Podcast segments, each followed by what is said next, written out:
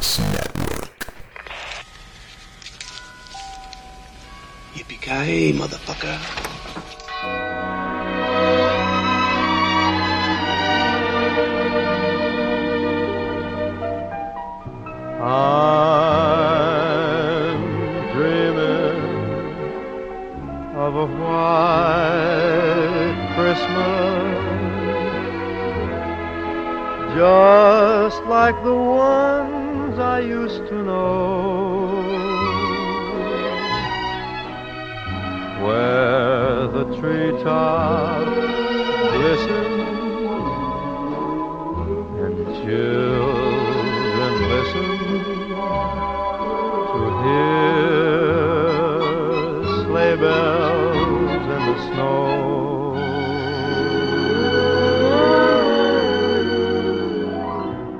Everybody, we got another B T M commentary, and it's officially the Christmas season. Zach, are you as excited as I am?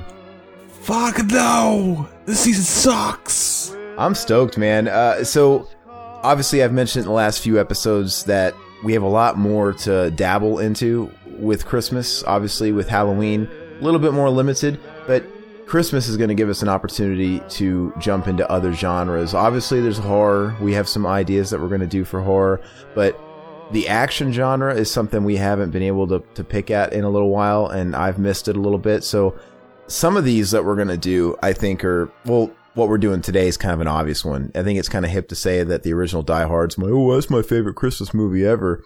It's kind of just cool to say that now. I never even thought of this as a Christmas movie. Really? Uh, well, it's funny because, yeah, I don't know. Where do you draw the line there? Because it's, it's the backdrop, I guess, is Christmas, but that's pretty much where it ends.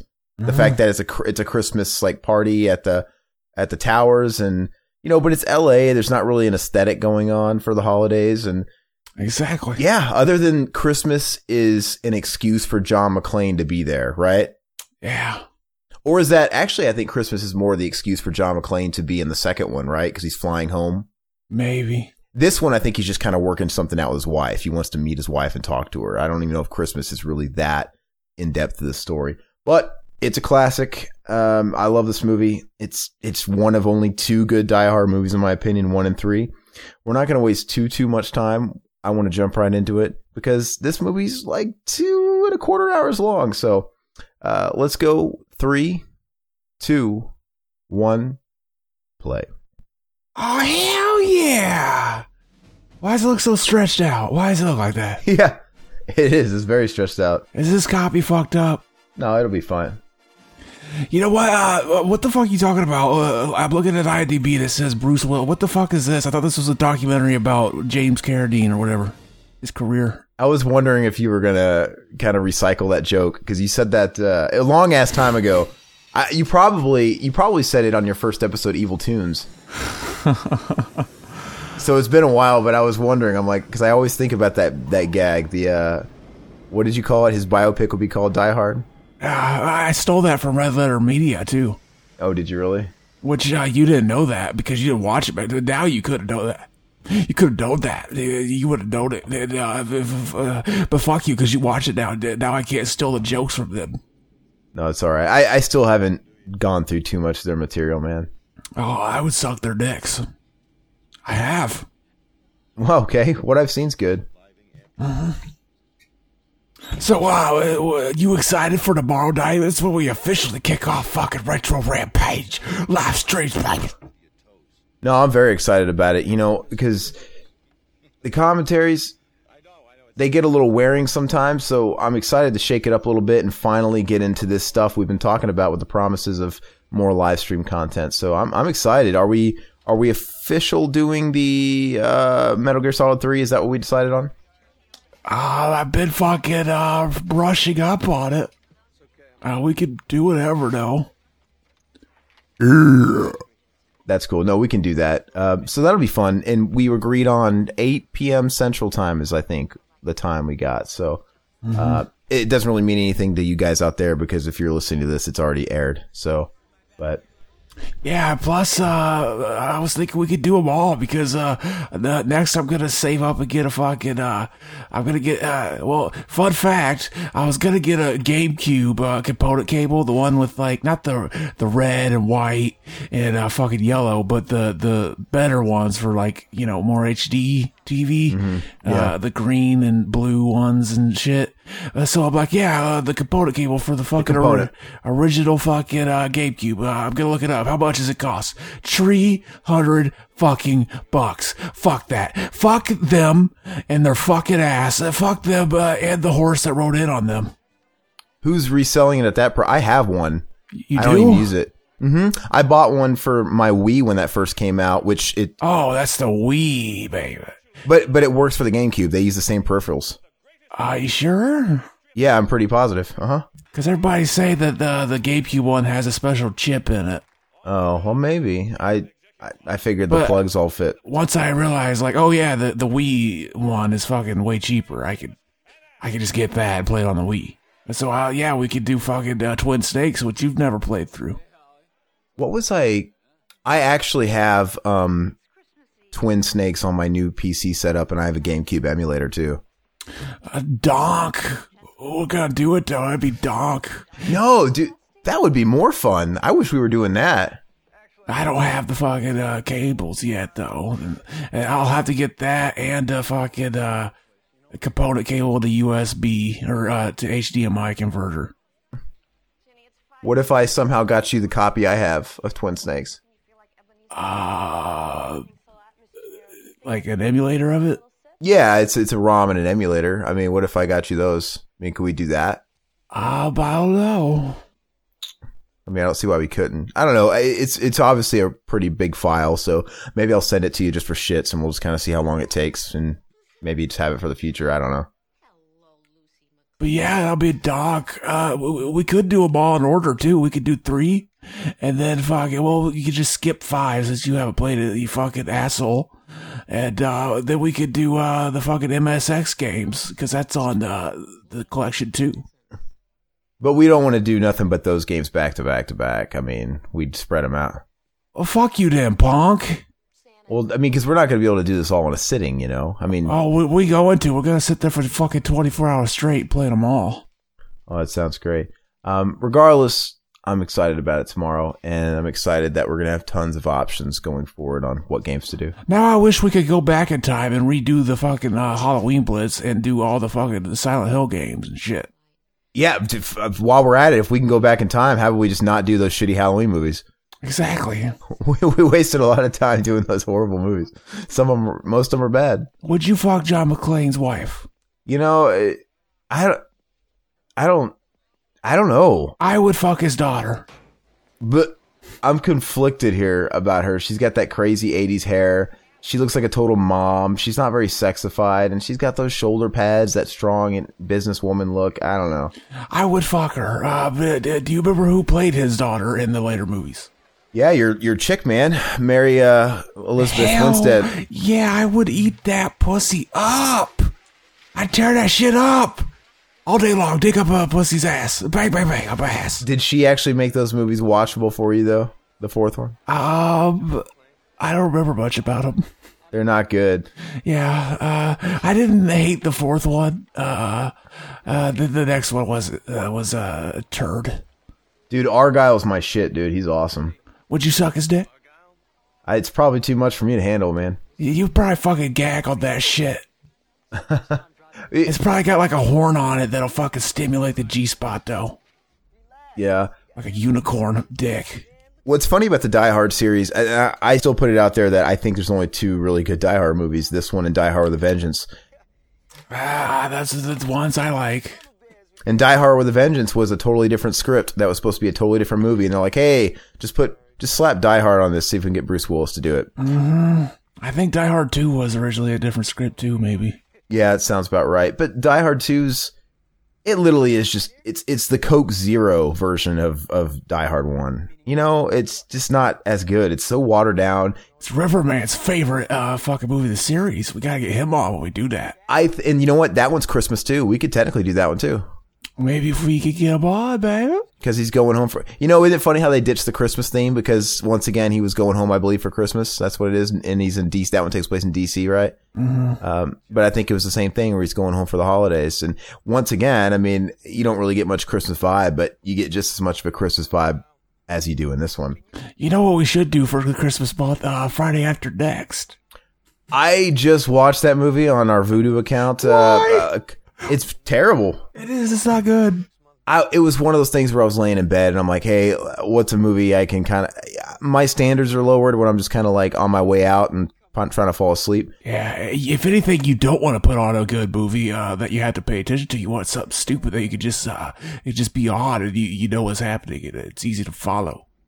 I'm like, it's been years since I've actually watched this. If I'm going to give this any sort of opportunity for redemption, I guess now's the time. And I put it on and I'm like, this movie's not good at all. It, nothing about it. Even the one part that made me laugh back in the day, you know, Mister Jones, even he wasn't funny anymore. Like, you know, chicken's so good, make you want to slap your mama. It wasn't even funny. It just... I never thought that was funny. I was, I was like, what the fuck? It's just too much. I, I don't know. It doesn't land for me. It's it's a try-hard movie. It's like, uh, that's a fucking gag that just screams, I'm trying to fucking capture the magic. And he shouldn't have tried so hard. No, it really was. And that's the way it came off to me this go-around was like, yeah, that was a little forced. And also just the movie has to grab... Any movie has to grab you in its its opening scene. There has to be some sort of in- inciting incident. And the whole scene with their uh, Craig and Day Day's apartment getting broken into is not funny. It's not effective. You know, I'm saying it with my milk and cookies. It It's not funny. What are you doing at my house? Eat a big-ass sandwich and shit. That's kind of funny. That's a little funny. It's... Ah, the dialogue is so weird and, and wonky. I don't know. The way it's edited is really cartoony, too. Like, uh, fuck the music playing in the background. It never really stops throughout the whole movie, if I remember right. It's been a while since I watched it. The movie's terrible. I mean, it, it's, it's Christmas. It's fucking god-awful. So far, it meets the qualifications to be one of our commentaries for the holidays. Mm-hmm. And wouldn't that just make sense if we did the stupidest, shittiest one in the series first? Because it's Christmas. Yeah. Let us know out there, guys, if you guys want us to do that. I mean, I kind of wanted to make December about movies that we enjoy. Mm-hmm. So let's get through the good movies first. And if we have time, I mean, I, I have a feeling I'm going to have a lot of fun personally doing these holiday things. So maybe we'll f- have a little pep in our step and want to do some extra stuff. But there's so much to get through. Yeah. Uh, plus, uh, fucking, maybe we could even do a live stream Christmas night since uh, fuck, we'll be off. We, we won't have to edit it afterwards. We'll just... Uh, maybe we could do something like that. That's something we don't give a shit about, really. Yeah, and I don't think I'm going to have anything going on for Christmas. You know, Christmas is kind of a touchy thing, though, because a lot of people do have plans, so... Oh, yeah, yeah. I forget other people exist in this world. I have to share a world with them. I don't like that, but, you know, sometimes I forget it. You know what? Christmas Eve might be very ap- appropriate. Mm-hmm. Mac and Zach are going to do a live stream on uh, fucking New Year's uh, Eve. Oh, I was going to pitch New Year's. Okay. We're, we're going to do a drunken commentary of fucking uh, Leprechaun Origins. oh, uh, well, I got to jump in on that, right? And then, I, oh, Origins. Oh, no, that's that's the uh, remake. You're going to be on the new one when it comes out. I still might jump on, though, because I'm not going to be working New Year's. I, I might. If you want. Yeah, yeah, yeah, for sure. Um, and you guys are putting, these are all, you guys are putting those on Twitch, too, right? Are you guys streaming through Twitch, or how do you guys do it? Oh, uh, we can. Yeah, I don't I don't really know how you guys have been doing it, but... Uh, we did uh, Resident Evil Zero on Twitch because we already started it. We finished it last night. Okay, yeah, I mean, I'll jump on for sure. I think it'd be fun. Um, but yeah, I mean, I'd love to be able to get to a shitty movie, but like I said, there's so much good shit to do on Christmas. We have a lot to, to, to go through. I mean, for crying out loud, I don't... With all the with, with movies like Die Hard... Uh, I want to I want to get through Lethal Weapon. Obviously, we have um, Silent Night, Deadly Night one and two. You know what, though? Uh, I think if we do Silent Night, Deadly Night one, we're not going to want to do two. I agree. So, uh, if you want, we could just uh, fucking put the original Silent Night, Deadly Night, uh, the, the Revival Classic that you were on, on Mac and Zach, and then we could do two. And we'll basically be doing one again and two. Okay, that works. Uh, so we'll do part two, um, and, and who knows if that, that always leaves it open to next Christmas. If we want to do another part one, I guess we can. So that's, that's a good idea. Cause past that, it's getting a little ambitious, but I know I definitely want to do more. Um, if we do three and uh, the rest of them, it'll definitely have to be drunken commentaries. Yeah, garbage. Um, but uh, so I'm thinking, this is my plan. I, I, what's other action movies? So we have Die Hard. Man, Die Hard two might even.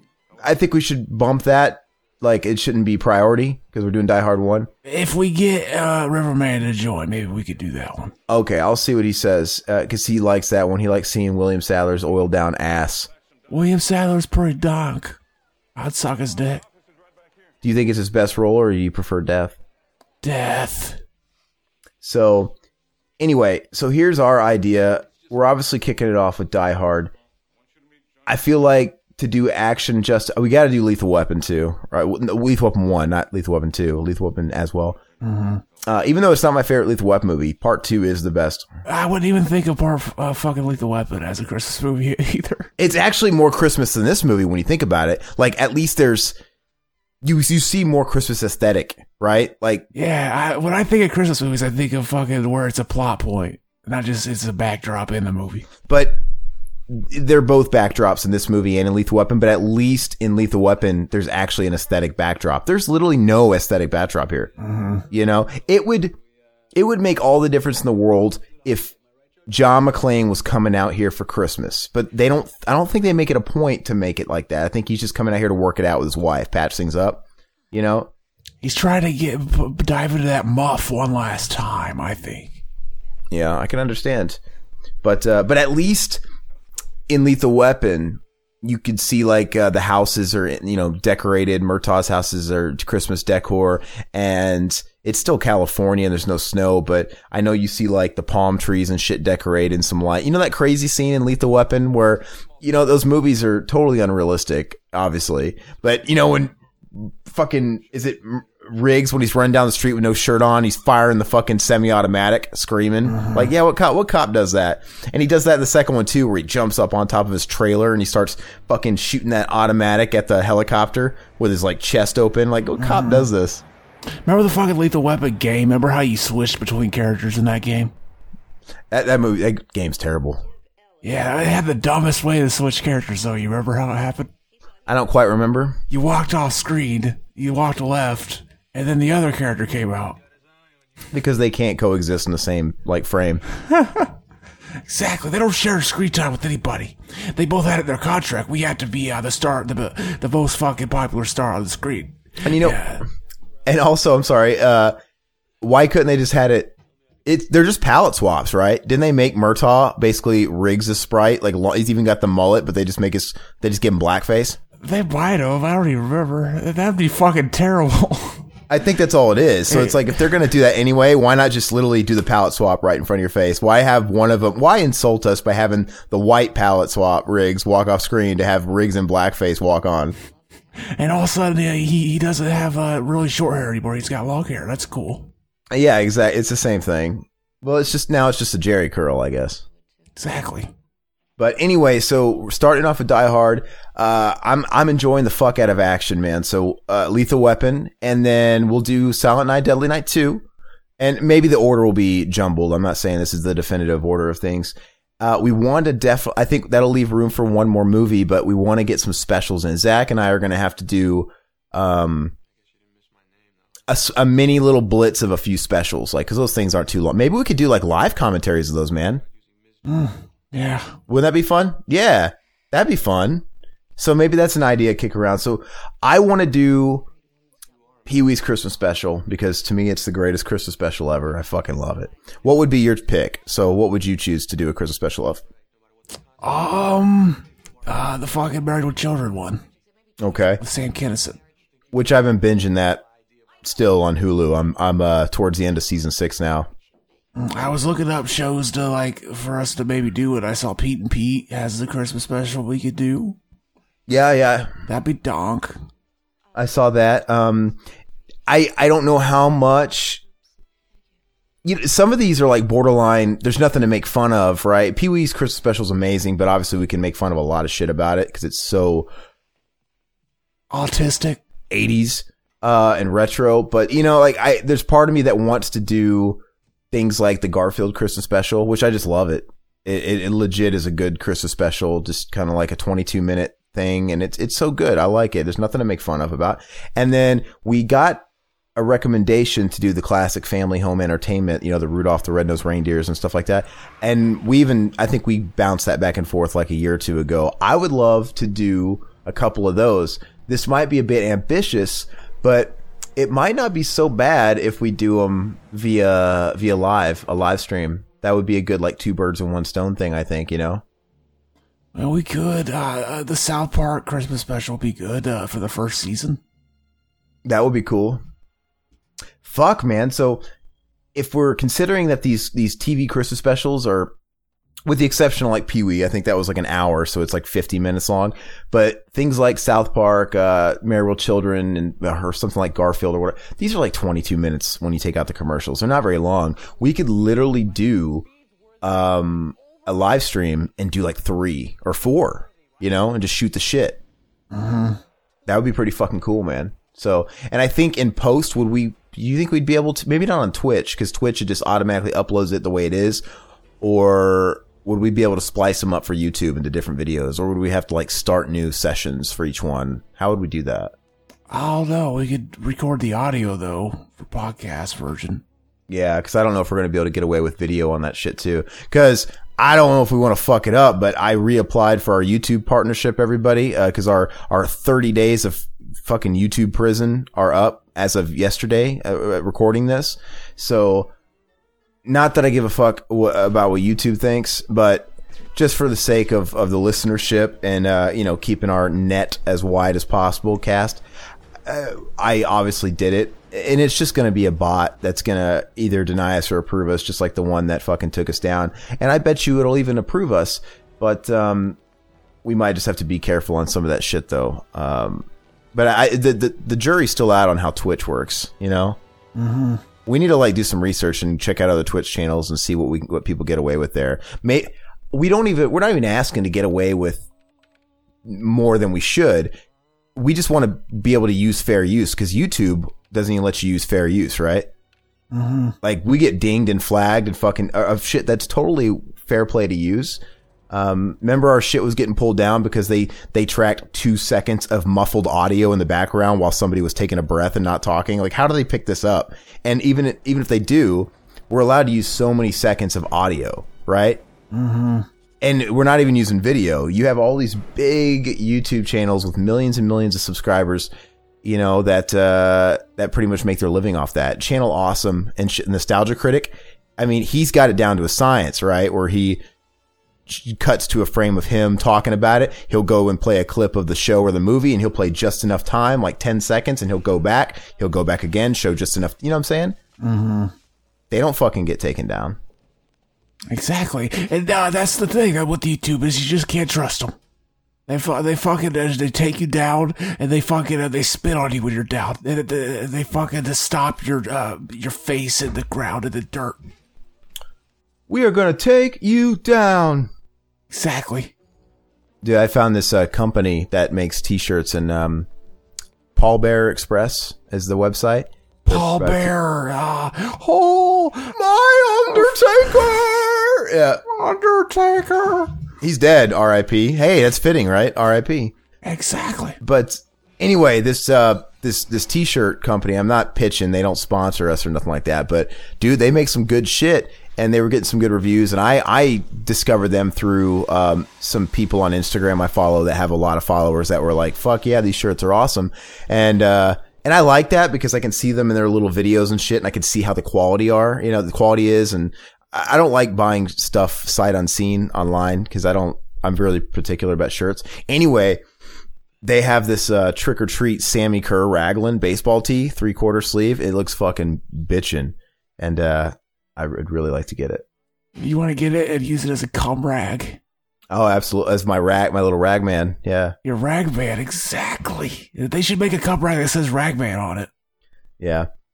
I would cum. So there's little Mary Elizabeth Winstead, or the actress rather, and that's not really her, but she could not save part four or five. And it's funny because I remember when I saw Die Hard four in the theaters, man, I, that was one of the biggest crimes against humanity in the um, the whole era where they were neutering these movies, like that should have been R and they were making them P G thirteen. You know, that was a big trend. Oh, that it's even worse than that. I heard that uh, that movie was actually shot as P G thirteen and they added Fox to the movie to make it R for uh, the D V D. Oh, is that what they did? That's what I heard. Oh, so I saw the movie and I'm like, what the hell is this? There's no violence. And not only that, they substituted. It's like, okay, if we can't have an R rating, we might as well ditch the concept of it being gritty like the first one because it, we're going to have to cut out all the violence. We might as well turn it to a C G I fest superhero movie. And that's kind of what they did because there's no language, there's no g- gun, there's no blood, there's no violence.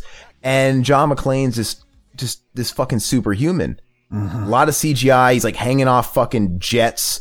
Uh, and he's not getting a scratch on him. It's, It's everything that this John McClane isn't, because this one is is Mister Everyman. That's why we like him so much. And, you know, they credit this movie with creating the modern action movie, right? And uh, uh, he's one of the greatest anti-heroes ever, right? And, you know, he's not, he's very imperfect.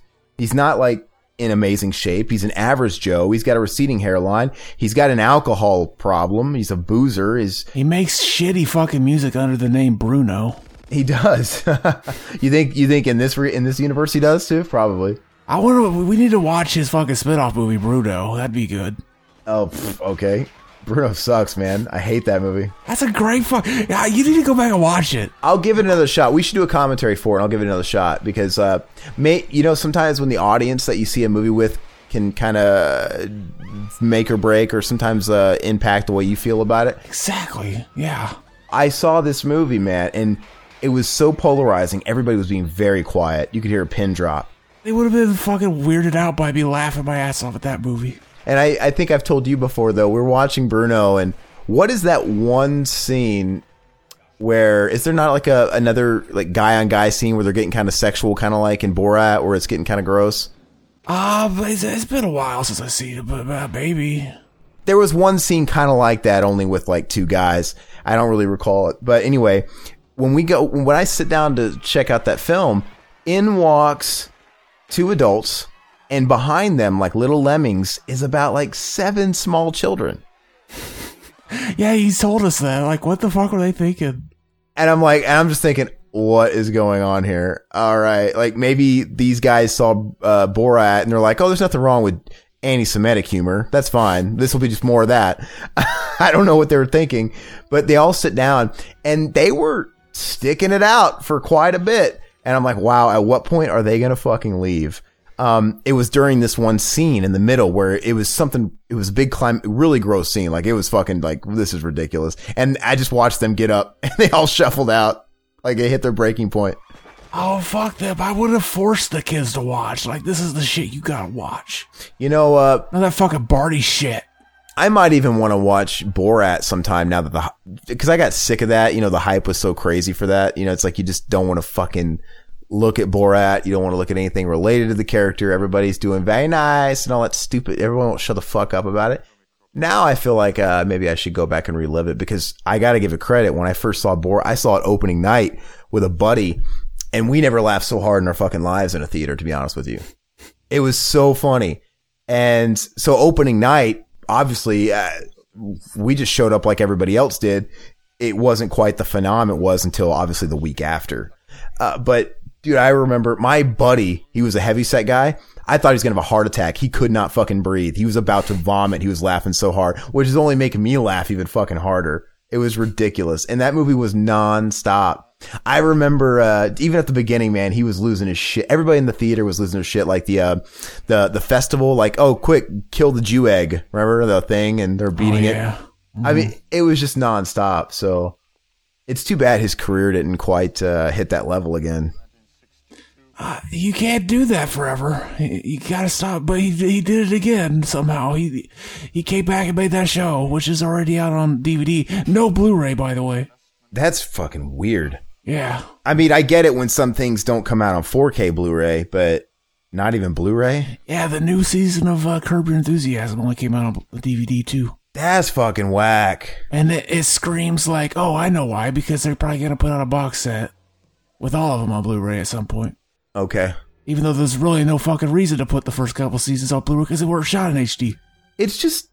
I can understand it being a, cra- it's kind of a crapshoot releasing any home video, I'm sorry, television on any kind of like home release, because I don't know about you, but I kind of gave up on buying television series uh, on physical media, because to me, those are totally fine on something like Vudu, and they're always going to end up streaming somewhere. You know, I don't know. I just, I hate the idea of multiple discs. If I want to binge watch something and having to get up and put in discs, you'd think they'd be able to put every fucking episode of like Curb Your Enthusiasm on one Blu-ray at this point. Oh, you're so lazy, baby.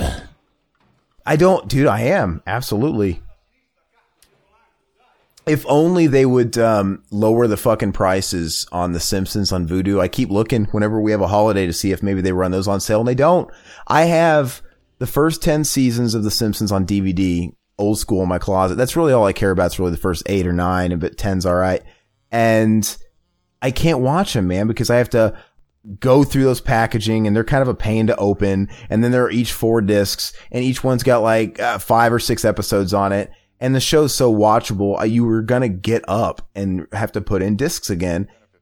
It's worth it. I want to own them digitally. Those I do. But they're they're fucking twenty to thirty dollars a season. They're ridiculous. That's fucking autism. You can buy the D V Ds for like nine ninety-nine. Mm-hmm. It's like, well, and I can't. I mean, if they mark them down to fifteen, I might double dip and I might just go ahead and get them. It's like, and I might not get all of them, but I might get a few of them, but I can't justify. When I got Vudu for fucking uh, ninety-six cents, I'm like, oh, The Simpsons are on there. I can watch uh, like season five. Uh, I got it to like season four.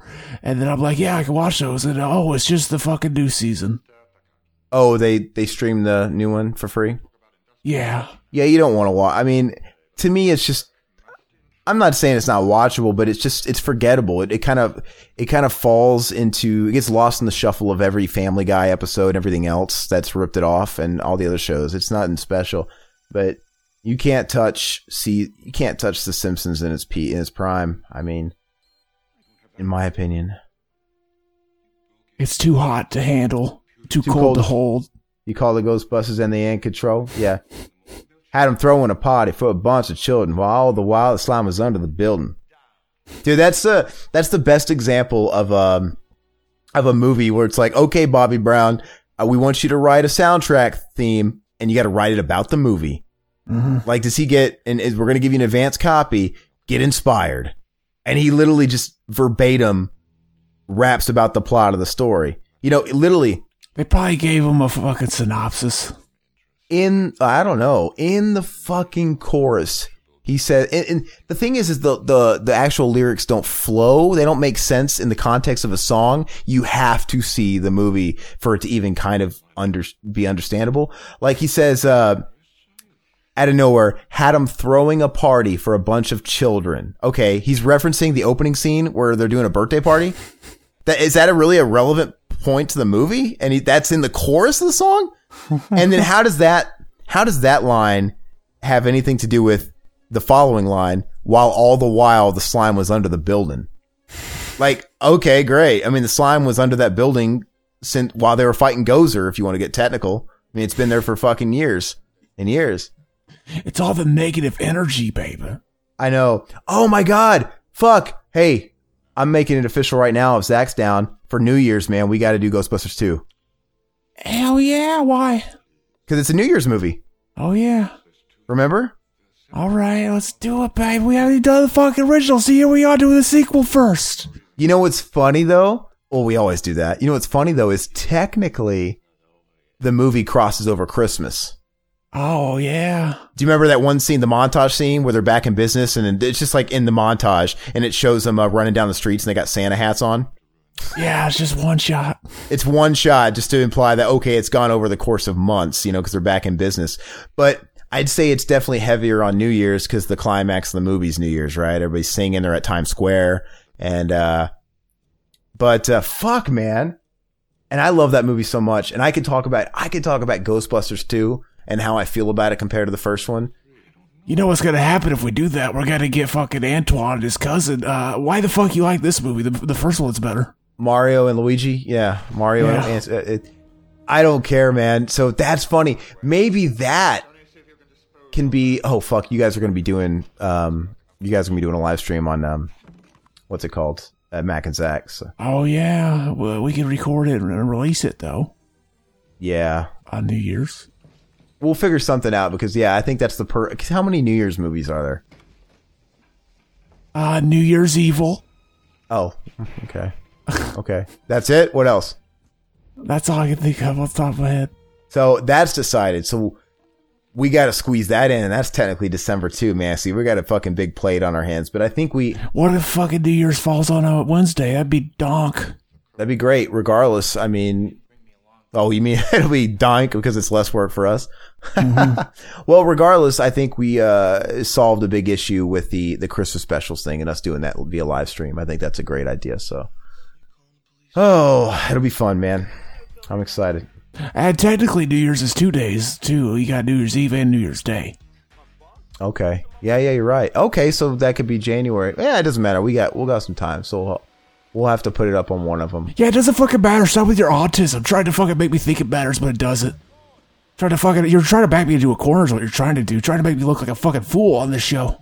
You guys will take what we give you, and you're going to like it no matter what day you get it. You hear? Exactly. Exactly. You got it? Oh, yeah. Dank. That's dank. Look at his fucking uh, permed mullet. That's dank. I would fucking comment it. The Germans. So. What made you think of that? I Because they're German. I don't know. Oh, oh, were you quoting fucking The Pest? Yeah, I was. and I... And I, we still have, that is the oldest movie that's still in our box, by the way, our queue. I don't know if that's the oldest one. I think uh, Halloween three's been in there longer. Oh, really? See, we uh, we put our, our top movies that we got to do in a in a Dropbox queue, and that and it, when we when we finish a movie, we we delete it out of the box, obviously. And I still fucking stare at The Pest. I'm like, here's mm-hmm. when are we gonna do The Pest? We we wanted to do it with fucking uh, Mac. Yeah. Which reminds me, are we going to have back on to do fucking uh, Silent Night, Deadly Night two, like we originally planned, the the the, the future? Back in the, we, it, it was fucking written in the stones. I would, I would do that if, I if we do that, can we get a fourth person too? Like we did with Josh, remember that, what movie did we do? Or was Mac and, was it Josh James and me and you? Or was it Todd? Riverman, Todd, sorry. Man. I doxed him. I would like it to be a fatal four-way because I th- I feel like when Mac's on and we have a fourth person, it works very well because it, it, it makes it very balanced. To me, it does. Oh, we could just tell Mac to not do the autistic thing, and then I won't do it too. You know, well, Mac Mac did his thing uh, when we did. What movie was that, by the way, where we had River on Mac on? Uh, fucking uh, Return of the Living Dead two. Okay, when we did Return of the Living Dead two. Max sort of did that same thing he did when I first met him. He had never talked to Riverman, and he was, I don't know, he was just, he was very different. It was like, it was very balanced. It was very cool. So he was not autistic. Yeah, yeah. He had, he had a few I Q points increased. Um, no, but it, it's very interesting, man. So we still have to, did we ever release that classic ghost episode? No, we got to. We, we could, we could do the intro after this if you want.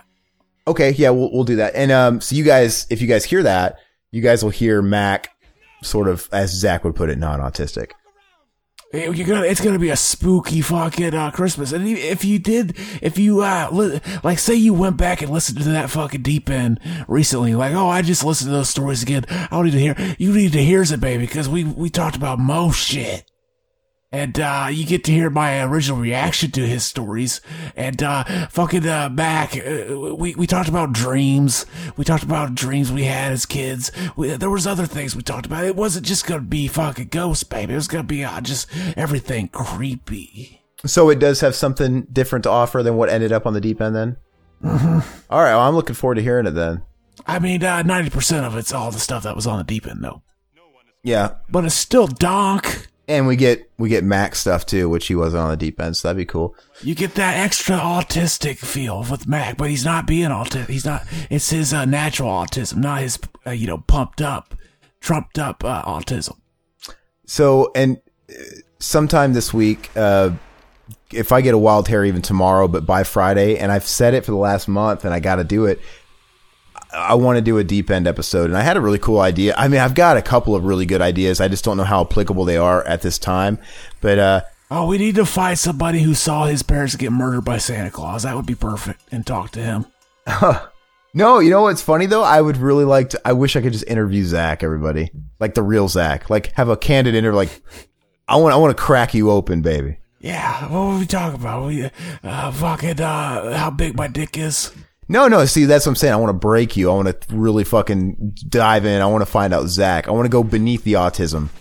Exactly. you know, exactly. I want to go underneath it all. And, uh, you know, what's funny is, I think that would be very interesting to people that listen to this show, right? I think it would. I mean, I'm not saying you have to, but I think that'd be very cool to do. That's like an in-depth, serious, like uh, actually, really, we don't need to, because if you listen to the fucking first episode of Deep End, you, you pretty much hear uh, me uh, in real form.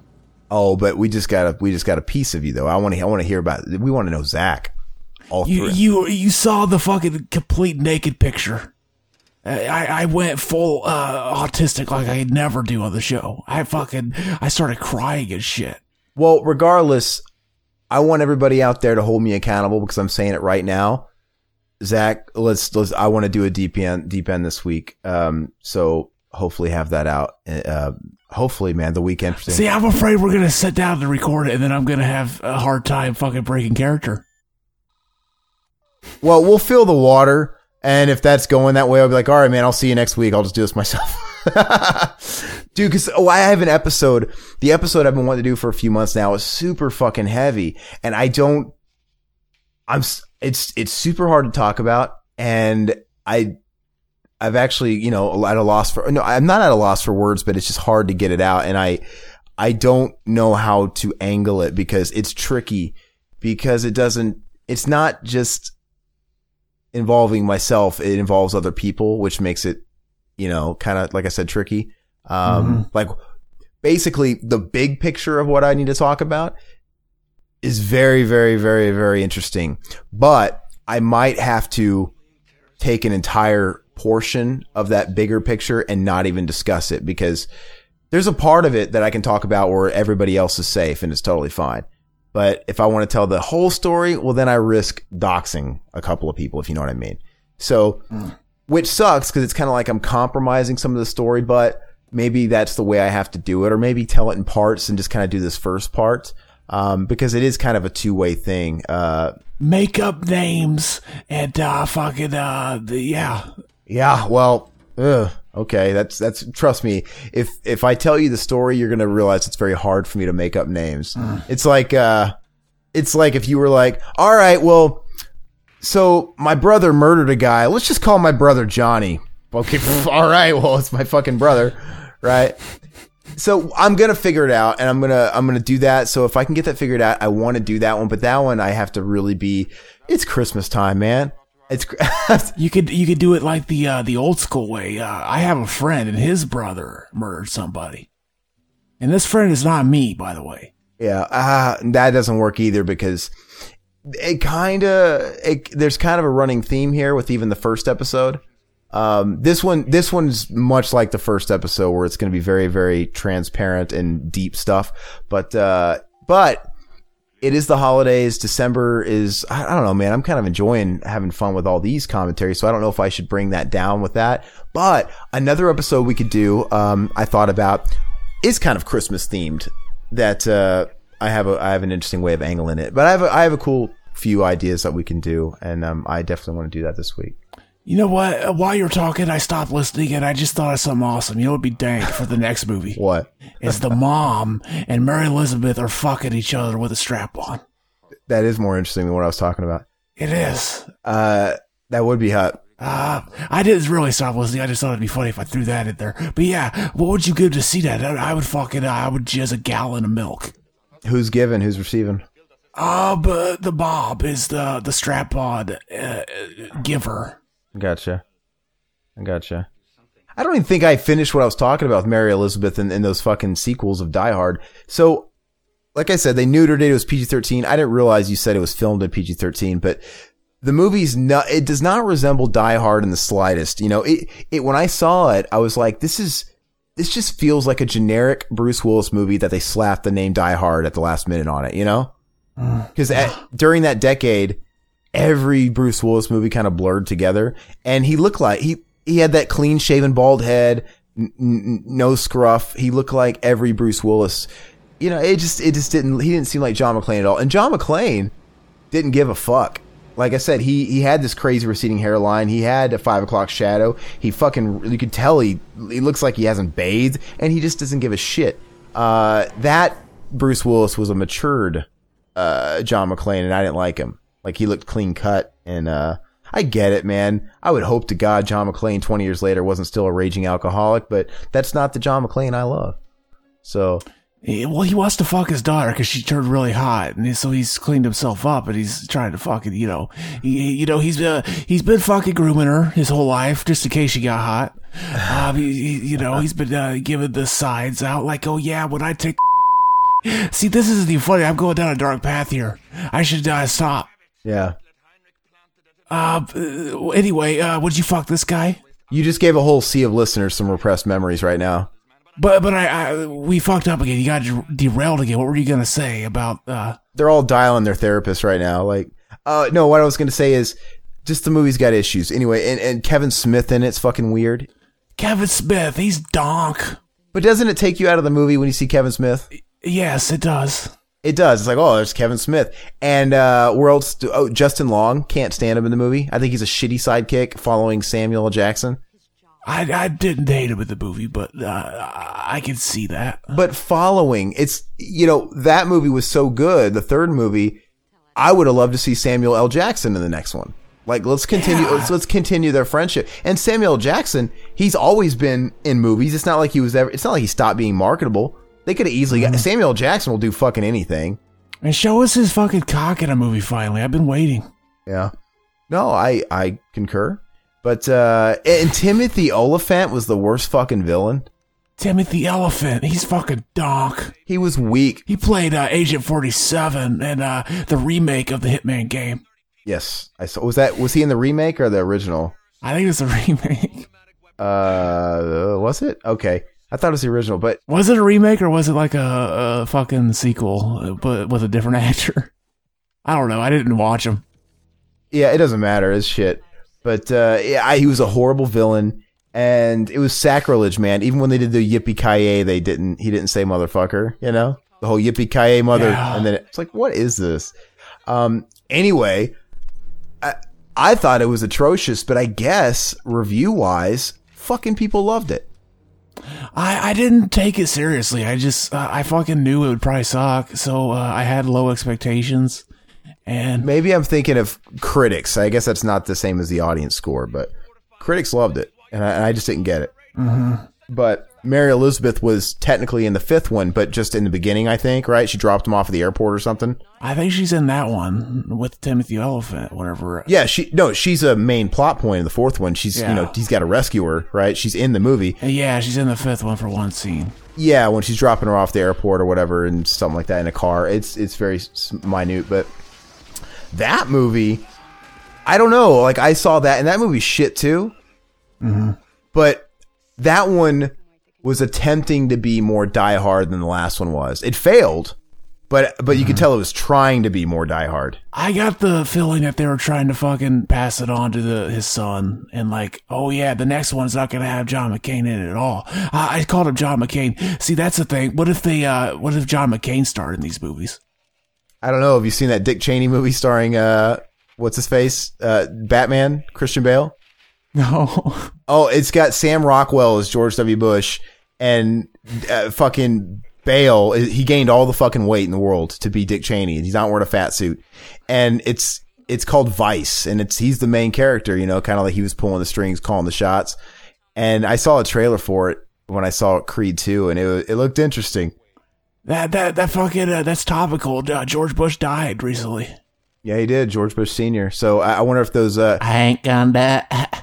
I ain't gonna die. Is that Me Too chick gonna fucking lay off him now for grabbing her hiney uh, a few months ago? Oh no! You remember that? I I would be uh, fucking disgusted. Uh, a dead man grabbed my ass. But do you remember when that when they tried to drag George Bush Senior under the under the fucking bus? Oh, he deserves it. Fuck him. They were taking a picture, and I guess he. Had his hand resting on her bottom. Like, the dude's fucking like ninety-five years old. I And he's in a wheelchair. Good lord, just let it go. Uh, I wouldn't. I'd be like, don't fucking touch my ass, you old fuck.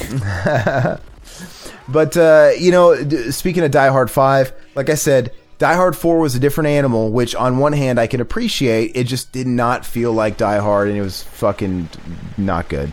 They need to end the series with him dying with an erection.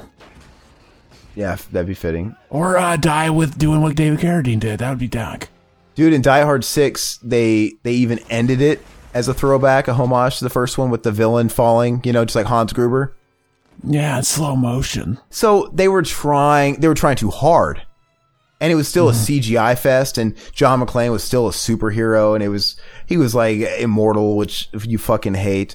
But they were trying to make an action movie. But I really wish people would learn that Jai Courtney's not going to happen. Jai Courtney, he was uh, he was Spawn. He already did happen. He's the greatest fucking uh, uh, comic book superhero ever. You mean Michael Jai White, you motherfucker? What the oh, hell? They got the same fucking name. How am I supposed to keep all these people the same? They're, they're, they're fucking. They're the same fucking person. No, Jai Courtney was his son in the movie, right? And they keep trying to make this guy a movie star, and it's just not taking off. I, why, when will they learn that he's not going to happen? What other movie was he in where he was like the star? Was it a Universal Soldier movie? No, I can't even remember. He just shows up in a bunch of shit. Um, I think the last thing I know him from, he was in that Suicide Squad movie, which actually did make money. I'm like, okay, well, somebody just kept your career alive for five more minutes. I swear he was in a Universal Soldier movie. No. Or was it the newest one? No. Where it's like first person or something? That's Scott Adkins. Oh. Which that's that's really good, by the way. I'd love to do those eventually. So not to be confused with Ron Atkins, the great fucking mastermind that made uh, Schizophreniac. The Horde Mangler. We still got to fucking do Schizophreniac, too. Yeah, we do. It, it'd be Doc. We got that. So it's actually going to be kind of exciting once we get through December and stuff like that, because then we'll have a little bit more freedom to not stay within the confines of, you know, a theme. Like I said, with Christmas, we have a lot more freedom than we did with Halloween. But, you know, back when, when January comes around, we can sort of get to uh, – Uh, B A U, business as usual, and get to some of the requests and stuff. We can. Yeah, I'm excited to do a fucking month of requests, baby. And then our fucking month of favorites. That's gonna be dark. Schizophreniac two is we we did get requested for that, man. So mm-hmm. and we'd have to have Josh James on for that since he was on the first one. Exactly. Uh, but even after the holiday, I want to start doing more action. So. Maybe we could have a month that's maybe dedicated to that, or it'll be thrown into like a favorites or something, or like a favorite action movies or a favorite. Uh, technically, we're doing one of the best action movies now, but we could have a month favorite action movies that are not Die Hard. Huh. Mm-hmm. Favorite action movies that I don't know, but I'm looking forward to, to doing shit like that. But yeah, I think uh, request month. What else do we got to do, man? We've had. There's some requests we've had in the chamber a while that we've been meaning to get to. Ah, um, but there's some in the box I already put in. Uh, uh, uh fucking, uh, I Spit on Your Grave. Yep. The Uwe Boll movie. It's in there. Um, yeah, I'll probably go through a bunch of our comic sec- uh, comments section and just write a bunch of them down that I see. I know we've had a couple of requests for, for some reason, that Alone in the Dark movie. Yeah, that's what I'm talking about. It's in there. The Uwe Boll. Okay, so. It, they they went as far as to even say, hey, I'll send you a copy. They really want us to do it. So I'll send you a copy. Bam! Bitch went down. We fucking hit him whenever he said he sent us a copy. That, I took that line from uh, Scream. Yeah. We didn't really hit him. Uh, he, we could have hit him. He's in the computer. But I think that is a cool idea, though. So do you think... Uh, I think to just do a month where... it's our favorites, that would just be too hard, but maybe we should do months like that where it's like our favorite uh, horror movies or our favorite action movies or our favorite whatever. That'd be kind of fun. Why would it be hard if we didn't limit it? You fuck boy. Well, 'cause there's only four weeks in a month, man. There's going to be so much we're not going to get to. Yeah, exactly. That's why we got to make it three months, babe. Okay, well, that's, I don't know. I don't know, but it's going to be fun regardless, though. And there's always time to do uh, favorites, babe. And you've you've actually we've done some of our favorites here and there. Like, I mean, it, would you say Bill and Ted one and two are a couple of your favorites? Mm, two, especially. So there's some things that we're not gonna be able to do, but uh, that's a YouTube playlist we could do is uh, our favorites and put our favorite movies we done in there. That would be cool. That would be cool. And uh, so action movie wise, that we haven't we haven't done much action. And I gotta be honest, I'm a, I'm I'm arguably more of an action guy. You know, Zach, you know, crazy depths and crazy circles of different kinds of uh, exploitation movies and, and different kinds of horror. I have a huge action collection. I love it. I would like yeah. to do, I would like to do, uh, well, for example, we, we, there, we have so much untouched action that would be so easy for me to pick my, my list. I mean, we never did T two. We never did T one. T one could fall under exploitation also, uh, mm-hmm. and sci-fi, but T one, T two, Uh, Total Recall with the Arnold. That fucking movie's great. Um, what a fuck. Like, we could have a sci-fi month for fuck's sake, and some of those will be in there too. Fucking RoboCop. RoboCop. That's exploitation too. Some of these blur the lines, but oh, dude, can you imagine a month where it's just fucking Terminator one, RoboCop? Um, my dick's already hard. Yeah, no, that's that's fucking cool. And, uh, you know, I'd like to do some action movies that aren't like T two and shit like that, that aren't super. No- I love, um, uh, fuck, Rapid Fire. There's a movie called Rapid Fire with Brandon Lee, Brandon Lee and Powers Booth. I th- and it's got a soundtrack uh, by Fastway. Uh, that's a great, that's a cool little movie.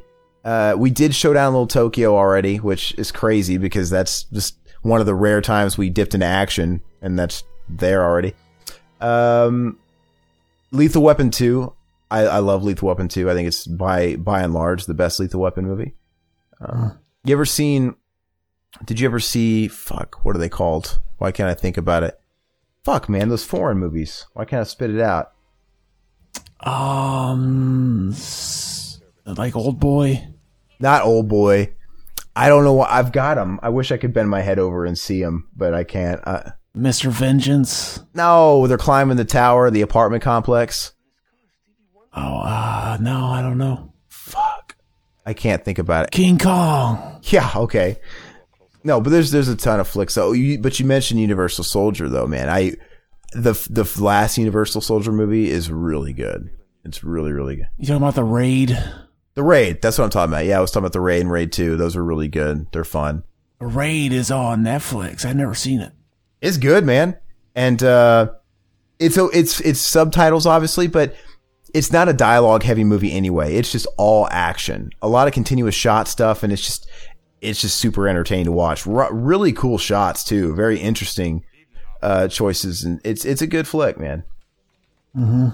But uh, so that would be cool. Oh, uh, by the way, I noticed uh, uh, fucking uh, Shudder released uh, its uh, list of movies I was going to get in December. Okay. And uh, r- like uh, it might already have been uh, up uh, the original uh, night, uh, uh, Silent Night, Deadly Night. So we know that they have, because uh, before it was maybe they don't have the, the rights to the first one, but they do. So we, we know that'll be out there, baby. Are the sequels on there too, though? Ah, uh, but no. So that's that's maybe that that makes me think maybe, but then maybe they're just hiding them uh, so that we don't know before the Joe Bob thing happens. That's possible, and nobody gives a fuck if they get the uh, Mickey Rooney one. So, mm-hmm. I can't believe this movie's been on this long and we haven't brought up Reginald VelJohnson. Yeah, Carl Winslow, man, and it, I didn't grow up watching uh, Family Matters. It's funny, though, because he was in this movie before Family Ma- before, before he got the role for Family Matters.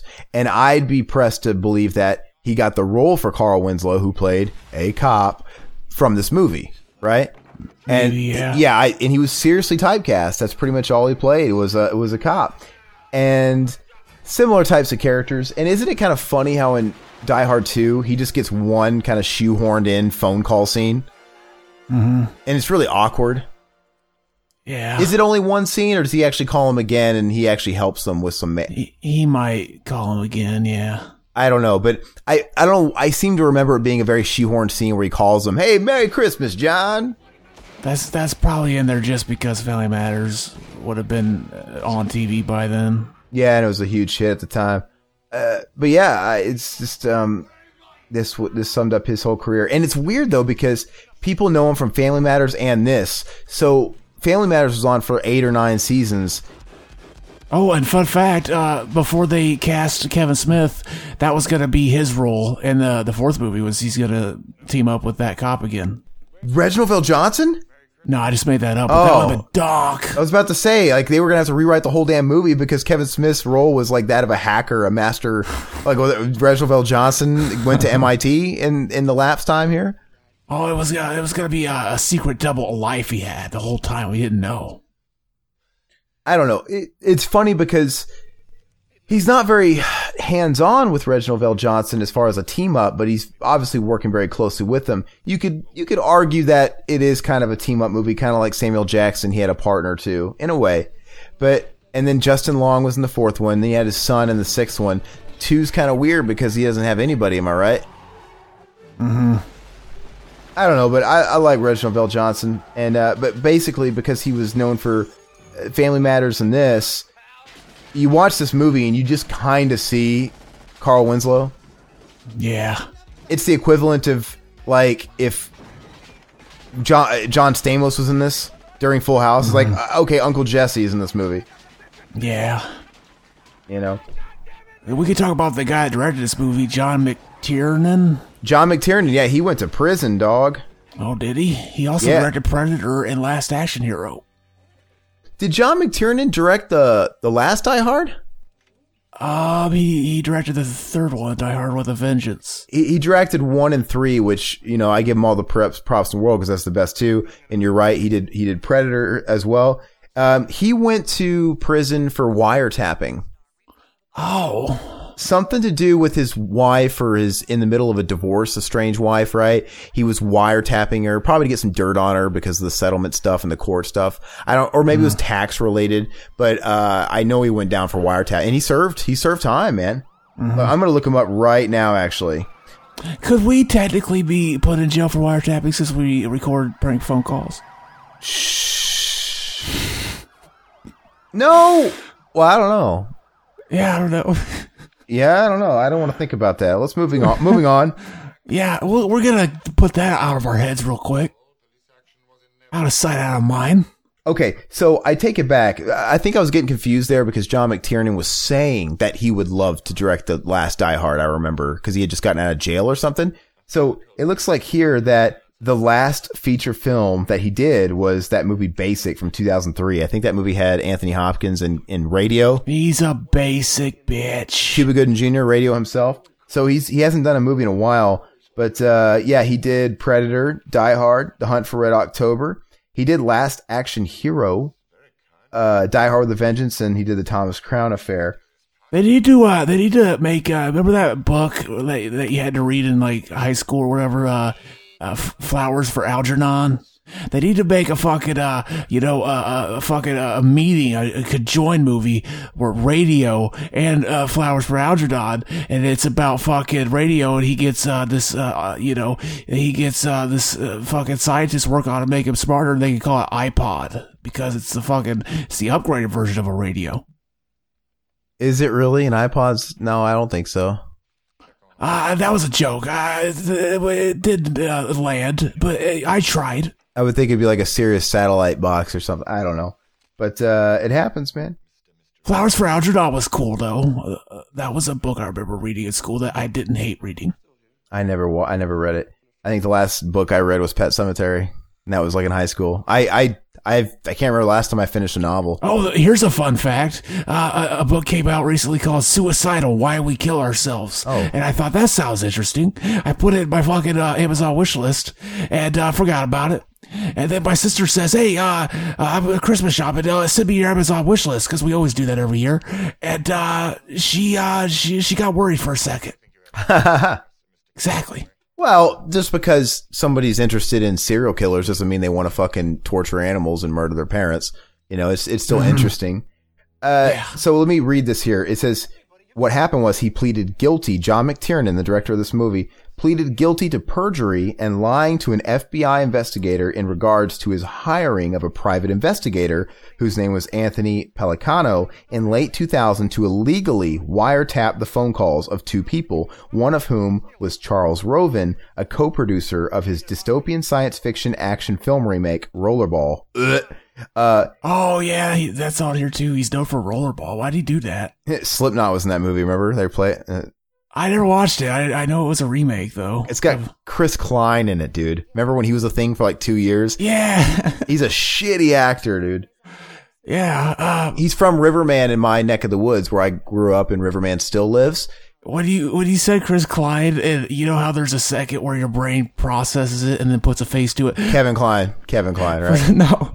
For a second, my brain put Chris Kattan. Oh.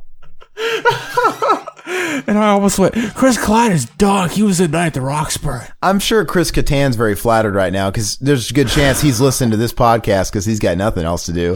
I mean, what's that guy? Where's that guy been? What rock's he hiding under? Uh, that guy, he's somebody that isn't funny. And you know what? Maybe even if he was kind of funny on S N L, he's a guy that's just not very uh, amusing in interviews and seemingly in real life. Have you ever seen the interview he did for Howard Stern? No, he's he's totally not funny. He gets caught in a lie, too. And there's this great story about him and Norm Macdonald, how Norm Macdonald just gave him constant shit and didn't like him and kept calling him out. And he was basically just ragging on him and hazing him the whole time because he was a fucking idiot. Um, and he call he gets caught in a lie. He's telling this fucking tall tale on Howard Stern. And I don't remember who it is, but somebody calls into the show that debunks it, that was on S N L, one of the cast members. I don't remember who it was, and they fucking call him out right there, and he's got the just the most egg on his face you've ever seen in his life, and he starts backpedaling, and it's it's awkward as shit. um but he, he yeah he's a he's a he seems like a dirtball, but Chris Kattan sucks. Corky Romano, baby, that wasn't even do you want some cookies? It wasn't even the fucking movie. Yeah, I told you that. Well, no, I. Well, you said it wasn't the right take, or it wasn't in the movie at all. Yeah, it was an alternate take. Um, so they put like all, it's one of those movies where they put alternate takes in the fucking trailer, and you get used to the trailer and think, "Oh, that's fucking funny. I gotta see this." And then it's a fucking alternate take, and he doesn't say it funny like that. Fuck that movie. It's really bad when they they don't even put what's trying to sell the movie to you in the trailer in the movie, and you're yeah. like, you're waiting for it. Like, what the fuck? um, it's it's really. Talk about a bait and switch. It really is. Yeah, I remember they did that with uh, anger management, too. Oh, the the Adam Sandler movie? It's like they uh, make the... Maybe it's like a process where they make the trailer before the movie's done being edited or something. So what was it uh, in anger management that didn't show up in the final product? Uh, just alternate takes again. So it's funny how you remember that movie. Was that a crucial film in your development or something? No, it wasn't. How do you remember that? I don't know. I fucking have a weird memory. It's weird. That that movie's uh that movie falls into a certain category. I don't really have a name for it, but it's it's just there. Yeah, it's it's a movie that's just there, but the, it's not the worst thing in the world to be just there, because it's it's one of those movies that's watchable, right? I mean, Goose Fraba. Goose Fraba. The anger sharks are swimming in my head. Yeah. The next thing I know, I'm standing over him, going, "I show you not to go there. I." Show you not to go there. And then he, uh, doesn't that Louis Guzman guy throw shade at, uh, what's his face for impregnating his aunt? Yeah, it's been a while. I just remember random things about it. The thing is, is like I said, it's kind of a just there movie, but it's watchable. And there's a whole bunch of com and comedies get a pass from me for movies like that. I don't want a just watchable horror movie. I don't want a just a just there action movie, uh, but comedies. You know, I can watch anger management, and it's got some chuckles, and it's watchable, you know, but there's some, those movies, I don't know, there's something about those types of... You ever see that movie with uh, Ben Stiller and Jack Black where they make vaporize? What's it called? Is it on Netflix, or is it on the Voodoo? It's called Envy. Envy. You got that on the Voodoo, don't you? It's on Voodoo. It's the most fucking, oh, it just exists movie ever made. But is it all right? Uh, but uh, there's a, I got a weird soft spot for it, but it's stupid as fuck and it has no point. Yeah. Interesting. So did you buy it? Is that why you have, is that why, is that the soft spot we're talking about? Is that why it's there? Yeah. It was like uh three bucks or something. I got it on there. I might, I got a soft spot for just their movies, actually. I don't know. Mm-hmm. So we'll see. But anyway, I don't know where we're going with all that. Yo, Chris Kattan. I was talking about Chris Klein and you're like, "Oh, Chris Kattan." We, and then we went on a fun tangent and gave Chris Kattan more fucking time that he deserved. That should be our next go-to uh troll guy. It's, uh no more Pauly Shore. We should talk about Chris Kattan and how great he is. No, dude. See, Pauly Shore is at least a relic. Like, he represents a time period, and he's actually a good punchline because people still remember him. Kind of Chris Kattan. He had nothing. Nobody even fucking remembers him. I, I I've never been able to watch Night at the Roxbury. Oh, really? You actually think the movie's good? Ah, uh, it's not really good. I just I, I've seen it a couple times. Yeah, I don't know. I think I tried watching some of it. I wasn't finding it funny. The thing is, I also don't like Will Ferrell. You know, um, it's not to say he hasn't done a couple of movies that I like, mm-hmm. but I his batting average isn't very good. I don't think we should have an S N L exploitation where we do all the fucking uh, little known fucking Superstar. Yeah, well, it's Pat. We could get Pat to join in on that one. Oh, Julia Sweeney. I actually kind of like It's Pat, the movie. I haven't seen it in so long. I barely remember it. Do you know what the most forgotten S N L movie is of all time? I don't know. Stewart Saves His Family. Uh, that's what I was going to say. That, I don't even remember that movie coming out. The only, it, I, the thing is, is the only reason I know that movie is it was on a trailer for a V H S I used to rent, and I don't remember which movie it was. Yeah, I remember that too on a trailer. Uh, it might have been like Beethoven's Second or something. I want to say it was like... I don't know if I've ever seen it. Coneheads was on too. It might have been like Coneheads, something. It was a movie I owned because I saw it more than once, but it was... I never saw an actual trailer on T V. I never saw a television spot. I don't remember ever seeing it for rent anywhere. Like... The only place this movie existed was on the trailer to like Beethoven's Second on the V H S or something. And I'm like, did this movie ever come out? So, yeah, that guy became a senator. That's fucked up. Al Franken. And then he got Me Too'd and he had to fucking mm-hmm. resign because he uh, was fake groping a passed out girl's breasts. Well, she was wearing a bulletproof vest too. So yeah, I don't know. That That's donk. Al Franken. Uh, what else could we do? For Coneheads, Coneheads is a good movie. I like that. There's Coneheads is dog. I would fillet their head. Yeah. Senso rings. Your cone is too young. But what's a forgotten one though? What else? So it's Pat. Uh, the ladies, man. The ladies. No, I don't think I could stomach that. You don't like the Cavossier? I drink about Cavossier. Tim Meadows, dude. He's not a. He's not a leading man. They they gave him yeah, a shot. Not. Yeah, they gave him a shot. But uh, so Superstar, the ladies, man. Uh, Stewart Saves His Family. It's Pat. And that's four. That fucking about does it. But there's got to be more, actually. Wayne's World, but those are remembered. Yeah, th- no, you don't, you want to. That's the biggest hit they ever had. Yeah. Yeah, but um, I'm sure there's another one we're not thinking of. Another really massive one. Especially since like uh, fucking S N L still exists and nobody cares anymore, but it's, it's still there. Yeah, they aren't really giving their characters movies anymore. Like they're not, they don't have any really big breakout roles and characters. Uh-huh. But well, yeah, that, that era is kind of dead. That era kind of died in the mid nineties. Uh-huh. But uh, yeah, Will Ferrell, he doesn't have a good batting average for me. Yeah, old school's all right, I guess. I could take or leave Will Ferrell too. Yeah, I mean, old school's all right. I, I, people talk about it and praise it. I just think it's all right. You know, uh, I've only seen it once back when it came out. Old school is another one of those epitome of it's just there. I can watch it. You know, it's not hilarious like I think people say it is, but it's just it's just there. It's all right. Uh, mm-hmm. I do like Elf. I mean, it's a good Christmas movie. I forgot that's a Christmas movie, but... Are the Blues Brothers Saturday Night Live characters? Uh, no, I don't think so. No, they weren't. All right. Uh, I, I do think Step Brothers is funny. You know, I think that one, you know, gets a lot of praise, and it is, it is. Pretty, I don't know if I've seen that one all the way through. It's pretty, it's pretty funny. That was a movie that brought me kind of back. Like, oh, okay, Will Ferrell actually made a funny movie because it is pretty funny. Uh, other than that, you know what movie I just watched that it, it's kind of a guilty pleasure. It, it is kind of a, it's just there type of movie. Uh, you know that fucking first movie with him and Mark Wahlberg, The Daddy's Home? Oh yeah. I haven't seen it though. Okay. Okay. It's just, It's a by the numbers modern day comedy. It's just there. It's whatever. Night at the Roxbury was one that we mentioned, and yeah, yeah, I would put that in. I would put that in instead of Ladies Man personally. Uh, it says Blues Brothers is one. Is it really? Uh, MacGruber. Hey, fun fact: this Asian guy with a skullet. He's also in Lethal Weapon. Remember, he's the guy that's like giving uh, Mel Gibson electric shock. Hell yeah. He was kind of the go-to Asian terrorist. He looks like fucking... Uh, Genghis Genghis Khan, Bill and Ted. Yeah, he also looks like uh, fucking an Asian version of uh, Reggie from uh, the Phantasm movies. He does, and he also looks like he should have played Shang Tsung in the would-be Mortal Kombat adaptation, you know? Yeah. So, um, what's it called, though? Um, no, Daddy's Home two. It came out, it came out last year. It's a Christmas movie. Oh, is it? And basically, I mean, it's a by the numbers. The first Daddy's Home's by the numbers. Just try. It's okay. You got Will Ferrell. He's the stepdad, and he's the stepfather of Mark Wahlberg's kids. And Mark Wahlberg meets him, and he's the cool dad, and he fucking wants to make his life hell because he's, you know, basically moving in on his family. Okay, great. You can you can tell where the story's going to go. By the end, they're going to be best of friends. Okay, great. The second one, it's sequelitis. They do the same thing but make it bigger.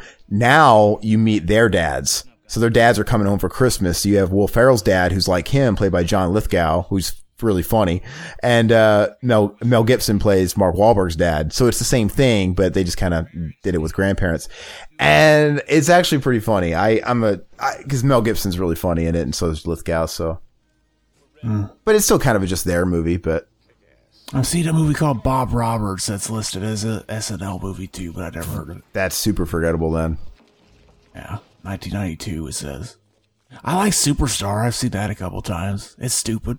Doesn't that have Will Ferrell in a supporting role? Oh, yeah, it does. Yeah. Have you ever seen... Fuck, what's this? I got a...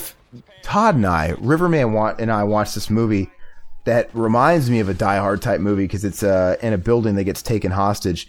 It's this mid nineties movie with Mickey Rourke, and it even had Danny Trejo in it. I got to find it. But uh, we watched it one day on a whim, and it wasn't half bad. That would be a fun movie m- month to do. Mickey Rourke-exploitation. Oh, yeah, baby. Because he's kind of an obscure actor where he did a couple of really good movies, but then a lot of just like... I, like, what made him a star? He had a string of movies. Was it Diner? Diner probably made him a star, I guess? Maybe. Because that was... Uh, I. I don't, I've never really associated Diner with being this like critical, like money making movie. Oh, but people talk about it fondly. It must have been like a critical darling or something. And mm-hmm. and I've seen it and it's, it's okay. I don't think it's amazing or anything. It's got the famous popcorn, you know, dick in there, uh, scene. Uh, mm-hmm. It's got the goot in there. Oh, the goot's the, the bomb. We should do a goot exploitation. A goot, what are we going to do? We're going to fucking do It Takes Two with the Olsen twins. Oh, fuck yeah, that's dyke. We're, we're going to do The Big Green with him and Olivia Diabo. You're, see, you're fucking making me calm already. And it's also got the great Hambino in that. And, uh, oh, Short Circuit, babe. Short Circuit. Well, if we want to do the actual hit Gutenberg movies, we do Short Circuit. Police Academy. Police Academy, Three Men and a Baby or Three Men and a Little Lady, and Cocoon, right? Mm-hmm. Those are like the big Goot movies. Uh, because he was a thing in the eighties, and he just kind of fucking died. And in the nineties, he was kind of on life support doing those direct-to-video Disney movies. It Takes Two with the Olsen twins. The Big Green with fucking the great Hambino and Olivia Diabo, right? Uh, and now he's just... Oh, what's that other movie, The Day After, that he's into? Like that nuclear movie. Was it called The Day After? Uh, I'm not remembering it. I think it was a t- TV movie, uh, and it was basically... if the the bombs dropped on us, and it was kind of like a post-apocalyptic thing. It, it was a, a really big hit on T V, but we technically could do a Gootsploitation, man. Mm-hmm. H- how do you feel about Lethal Weapon? Have you wa- What do you feel about that humor? Does it uh, is it dated to you, or does it actually translate today? Have you watched it recently? Oh, I've never seen that. Okay, you should watch it. I think it's on Prime still. Um, and they had a shit ton of those movies, but I, I think pretty much you just need to stick with it. Oh, wait, you're, you're talking about the, the spin-off, like the... the funny version of Lethal Weapon, right? Like the co- comedic version? What am I? What did I say? What did I say? Uh, you said actual Lethal Weapon. Oh, did I say Lethal Weapon? Yeah. It's, what's it called? Dangerous. Oh, my, I thought I was, I thought I said Police Academy. Oh, yeah. I've seen the Police Academy movies. Okay. My bad. How does Police Academy one translate today? That style of humor? Cause it's kind of a, it's kind of like a sex comedy. It's like a, it's almost like a, a college sex comedy, but set in a police academy, isn't it? It's kind of got that vibe uh, where there's a little bit of that sex humor, and Mahoney's kind of like the, you know, the prankster of the college, Revenge of the Nerds type thing. But uh, but how does that humor translate, do you think? Um, you, you know, it's all right. Uh, it's not what those aren't movies I revisit very often. Yeah, I watched the first one again in the last year, and it's it's a watchful movie. But yeah, it's it's weird because I don't really. I think after the first one, the comedy got a lot cleaner because, like, my grandfather watches them on T V, like edited, and he likes them a lot. So it, it can kind of yeah. it can kind of appeal to an old guy. And then after part three, Steve Guttenberg didn't even come back. He was like, "That's no. too bootleg for even me." Part four's got David Spade. That's like the new recruits, like type movie. Uh, David fucking Spade. But the first one, though, unedited, it's got more of that eighties sex comedy thing where it's got tits and stuff in it. Uh, it's kind of raunchy, but it's still a very playful raunchy. It's it's like it's like your grandpa's comedy, except it has tits in it. It's kind of interesting. But uh, but no, I think we that's a cool idea. So let us know if we should do a Gootsploitation. I'd I'd do it. That'd be fun. Johnny Five. Ah, I would suck as Goot. Apparently he's in Sharknado two. Uh, okay. I said Sharknado. That's a spinoff. Yeah, but what were we going to say? No, when you thought I said Lethal Weapon, you were talking about Loaded Weapon one, weren't you? Loaded Weapon, yeah. That movie's a guilty pleasure. I've never seen that one. It's funny, and I don't know if it's just me, if it's just I have a special, like, bond with the movie and I and I'm biased or whatever, but I think it's funny. And and I, you know, movies like Hot Shots kind of is the Goot in that, or no, was he's I just he's, okay. Yeah, you just mix it up. No, the Goot's not in it. That's got Emilio Estevez and it's got uh, Samuel Jackson as the Murtaugh ripoff, mm-hmm. and uh, Emilio Estevez is like the Riggs character. I think it's really funny, and yeah, I don't know. It's just you know, it's one of those spoof movies. It's like Hot Shots or whatever, and it's just comprised of a lot of really funny scenes, you know. It's like it doesn't really matter if the there's cohesion to the fucking narrative that's there. It's just a bunch of really silly scenes, um, slapsticky. Yeah, it really is. And uh, oh, she's in Lethal Weapon as well. She's the uh, cop therapist. I would hit that. She's in a lot of fucking eighties movies, man. No, but uh, what was I gonna say? Uh, the cop from fucking uh, fucking uh, uh, you know, uh, uh, uh, RoboCop. I'd hit that. Uh, Peter Weller. No, did you? Did you hear? I know we're jumping all over the place now. Did you hear that uh, fucking Neil Blomkamp wants Peter Weller to play RoboCop? That'd be donk. They, they, he was asked in an interview, and he's like, like, so who are you looking at to play in RoboCop Returns? He's like, fucking Blomkamp. No, sorry, Weller. It's like Peter Weller, one hundred percent. He said one hundred percent Peter Weller because it is a sequel and there's no reason why they couldn't get Peter Weller. And it's not like they need somebody of like insane star. They don't need like a modern day face to sell that movie because if it's a sequel, we're just going to see his fucking chin. You know, you might as well, yeah. you might as well give it to the original guy and make the supporting cast. If you want names in it, give it to the support cast. Um, I, I saw, a, I, I don't know if it was a clickbait article or if, it, or if it's true, but I saw that Pete, okay, he doesn't want to reprise the role. Really? Yeah, I remember seeing that. Did he just retire from acting? I don't know. You'd think. Yeah, I'm not sure. That would suck, though. Yeah, it's like, just do it, man. Yeah. So lame. Well, we'll see, man. Money talks, man. I, I don't know if they'd be... I don't know if any studio's prepared to throw Peter Weller too much money, you know, to sweeten the deal. You know, it's it's kind of like a take it or leave it thing. I, I'd imagine they'd approach him like, hey, man, we're doing you a favor. Yeah, or give him a cameo at least. Let him reprise at least a cameo role as the original uh, prototype version that maybe had to be re- rebuilt with a different guy. Who knows? I don't know, man. But uh, Neil Blomkamp's kind of interesting. Uh, you know, he only he's had a few movies, and I I don't know. Like uh, he's got a he's got a style that I like. I don't know if he's made like a fucking masterpiece yet, but his movies are solid. If that makes sense. I, I I can't even picture any of them that he's done. Well, he did uh, District nine, he did Chappie, and he did that fucking Matt Damon, Elysium or Elysium. I don't know how you fucking pronounce it. Okay. I've never seen any of them.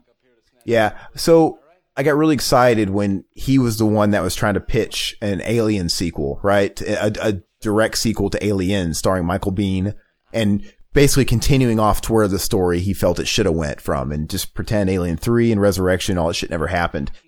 Yeah, they were going to do that for like a month, and then it, it never happened. And it was so weird because it got so much fucking buzz. Like, it, it seemed like the fans wanted it, and it seemed like everybody wanted it. And Prometheus was polarizing to the to the fan base. And then it, it was it was the weirdest thing in the world because all of a sudden, yeah, they're they're moving forward with uh, Alien Covenant, Ridley Scott's. And it blew me away because it seemed like everybody was all in. Sigourney Weaver was wanting to do the Neil Blomkamp. Yeah, see, that I was actually looking forward to whatever they came up with. They everybody that you think would be hard to get, like it's you'd think Fox would be going towards that. Then they kind of announced that, well, maybe we could do both. That was the plan for the while. Like, well, we can do both. Uh, we're gonna greenlight uh, Blomkamp's vision, and we're gonna have the the Prometheus thing going side by side. And I thought that was a lot of that the universe to go around uh, in in one, you know, at the same time. But if they stayed away from the xenomorphs in, in Prometheus, that the Covenant, it could work. But it's almost like they said, you know what, scrap that. We're saying no to Blomkamp, even though everybody wants it, and we're gonna. Because I think um, I think fucking Ridley Scott put his foot down. I think Ridley Scott got a little uh, intimidated by it, because Fox, I think, was flirting with uh, the Blomkamp idea, because he was the one creating the the buzz and, and pitching it. And I think it was Ridley Scott that probably said, whoa, whoa, whoa, whoa, whoa, I got these movies in production. I'll make you guys happy. Get this fucking young blood out of here and get him, get his finger out of my fucking sugar bowl. I'll put Alien in the title if you want me to, and I'll put the fucking xenomorphs in this movie if that'll make you guys happy. Right? Mm-hmm. And me doing that will make it to where you can't have both of them going on at the same time. It almost seemed like that's what happened, because it seemed like after that was announced that, hey, we're not doing Blomkamp, they changed the title to Alien Covenant, right? And then, because that, that wasn't the that the original, when he was making that second one, it was more about, uh, okay, we're going to go to that planet, we're going to continue the story of Elizabeth Shaw, the main chick from the first one. But when Blomkamp stepped in, man, everything changed. Like, you know what? They killed off the Elizabeth Shaw character. It's like, what? They, they pulled a fucking alien. It's like, what the fuck? And she was dead in the second movie. It's like, huh? Yeah. Uh, and, and it's like, now we're going to load it full of xenomorphs. Mm. Like, okay. But. And we got a mess of a film. And I was more excited for what he wanted to do originally. I really was. And I was actually, I would have much rather had Ridley Scott's original vision of that planet, exploring the mythos of the creation and origin and stuff like that with that original chick, and give us the Blomkamp alien. I had no problem with that. Like, the way they were going to do it mm-hmm. was fine. It's like, give us a whole new sci-fi series along with uh, what Blomkamp was going to do, because it was really cool. The the story art that he had uh, released and stuff, the concept shit was was really neat. Not to mention, man, I bet Michael Biehn was fucking pissed. Mm-hmm. Right? So close. That guy almost had some money to buy another forty ounce. Exactly. He probably had a gun in his mouth that night, uh, contemplating. I've seen him at conventions, and he's got the fucking shakes, man. You could tell he still needs a fucking drink. Every he's probably got a flask in his pocket at all times. Mm-hmm. But I do love Michael Biehn, though, man. But that, can you imagine, like, how much that's got to pick you up? Somebody like him that uh, had his shot at the at at, at the, the big time, and he was a big thing. He was like the next big thing. He was like, they were really pushing him to be a leading man, and, and he had a he had a couple good cracks at it. And the fucking booze got the best of him. And, you know, uh, James Cameron even stopped calling his ass. Yeah. He did inspire one of the greatest uh, video game characters ever made, though. Solid Snake, baby. But, uh, it, but so can you imagine, like, all these years after, I mean, when's the last time we saw him? I mean, it might be fucking aliens or uh, Navy SEALs or something like that. But we're talking late eighties. What was that movie you guys did on an early version of B T M? The like where they're like held up in a bunker or something, and I think Michael Biehn was one of the characters in it. Uh, why can't I? I don't know. I can't really think of it. I can look it up on his I M D B. Yeah, you should, because I, I can't really think of it. But uh, but yeah, I mean, technically, in ninety-one he was in T two, but his scenes got cut. But we haven't seen him in thirty years, and for.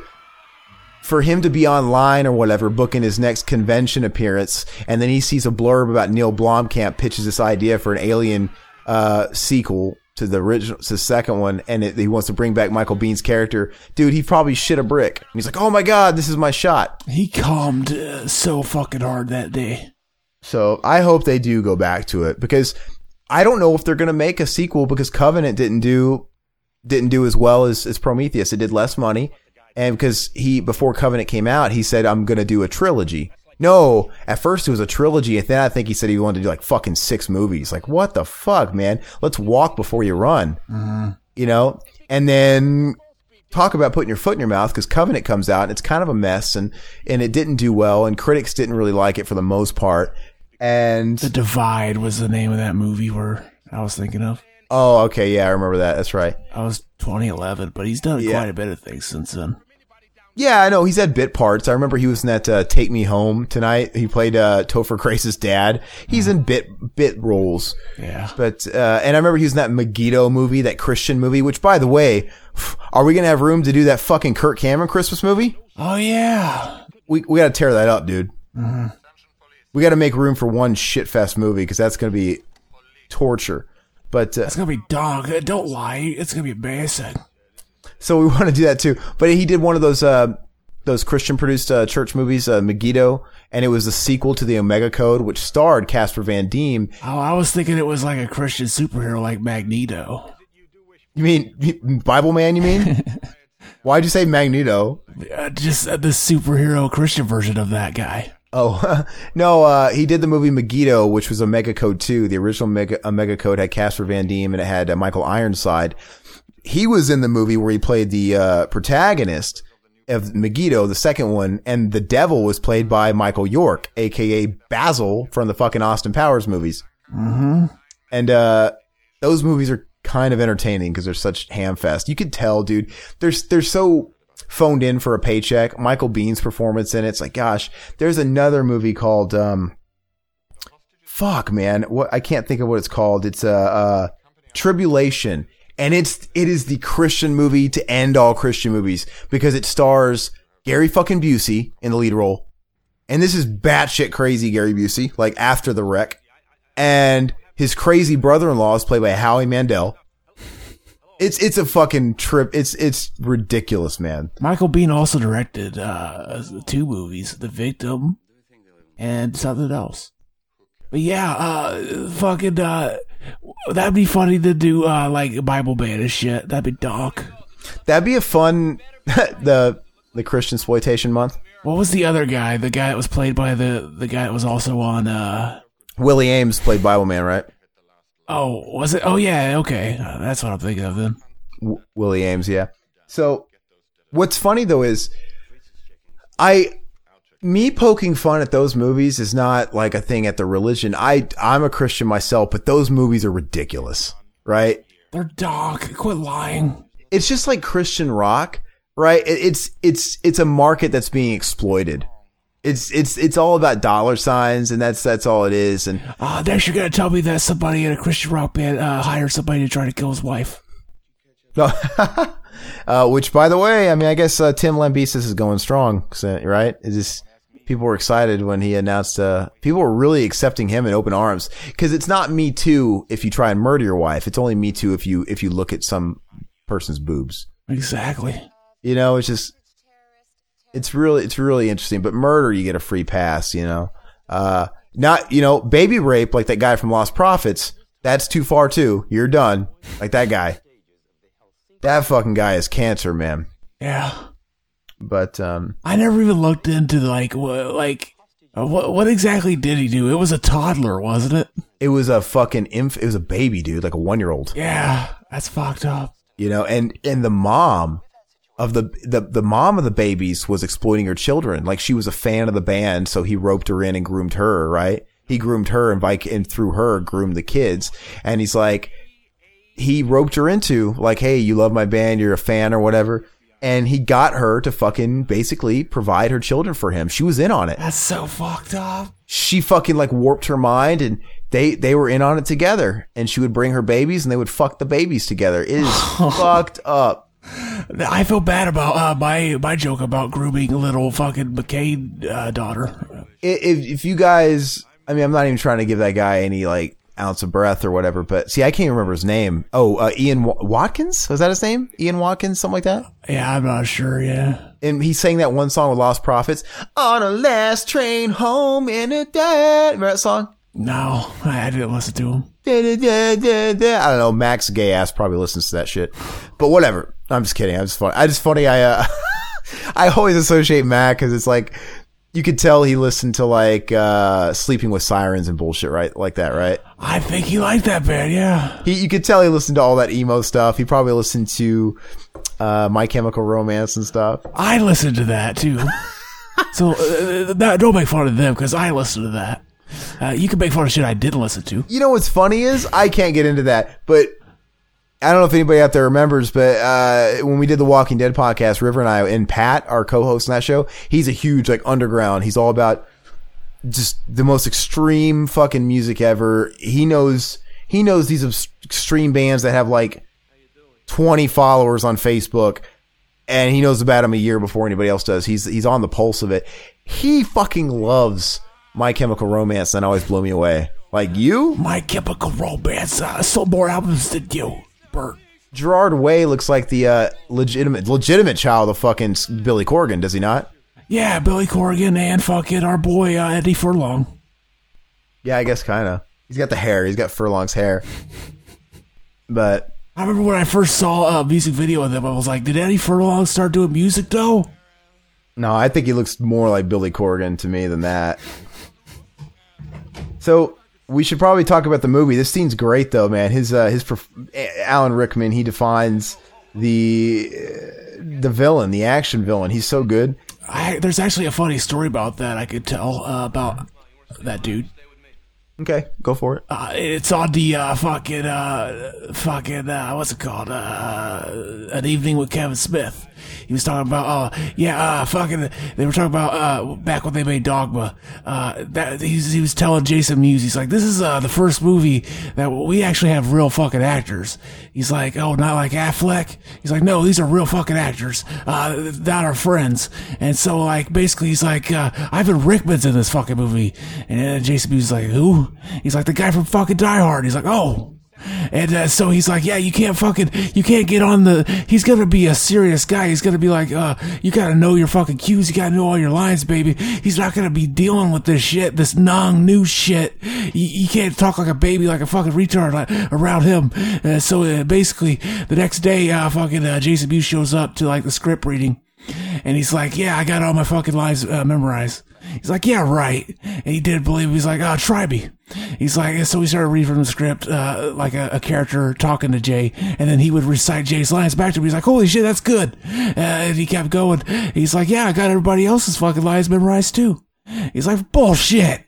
So, uh, yeah, they started doing it again, and he's fucking remembering everybody else's lines. He's like, how the fuck did you do this? He's like, I didn't want to piss off Die Hard. Yeah, exactly. Yeah, it's funnier on the on there uh, the way he tells it, but exactly. That, that's a good story. I would have thought he was so fucking fried in the brain cell department that he was incapable of doing something like that. Mm-hmm. That blows me away. Hey, look, he's got fucking frostbite on both his feet, like uh, Mister Deeds. They gotta go. Yeah, dude, I remember that. Uh, which is another just kind of there watchable movie. Back to that. We are we gonna have a month exploitation of just their movies? Yeah, we could. No, uh, no, it's a little too far. No, before this scene again came back. I, you were telling the story, so I didn't want to interrupt you. You know, we had the shot where um you had the cops and shit at, by the cars, you know? Mm-hmm.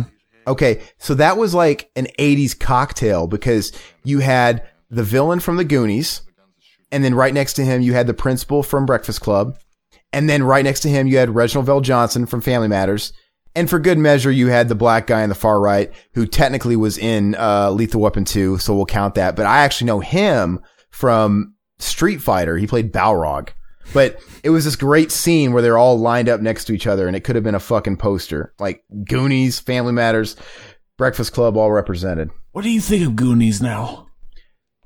I it's it's just like Indiana Jones, where I didn't grow up with it. You know, I think people that love me too.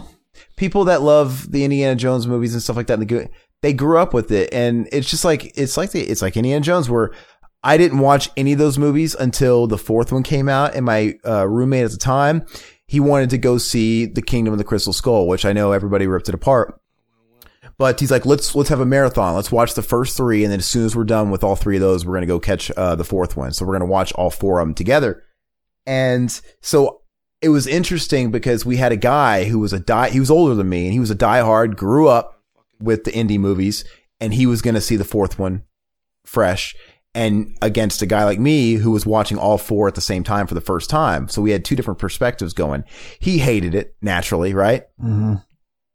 However, I wasn't looking at anything with nostalgic goggles, and I'm like, I, I don't see how this is quite as bad as everybody says it is. To me, it's kind of kind of in line, you know? Yeah. That, that's the way I felt. Uh, I think the third one's the best because I like the Sean Connery banter between him and his son and stuff, and it's kind of a buddy comedy. But yeah, I, so to me, it was just people are like, it's so over the top and aliens. I'm like, have you seen these movies? They're all over the top. You just were a kid. So Goonies was the same way, and I didn't see Goonies. I mean, of course, flipping through T V and stuff, I saw it on all the time, but I never could bring myself to watch it, which is crazy because I love the Feldman and I love all these fucking people that are attached to it.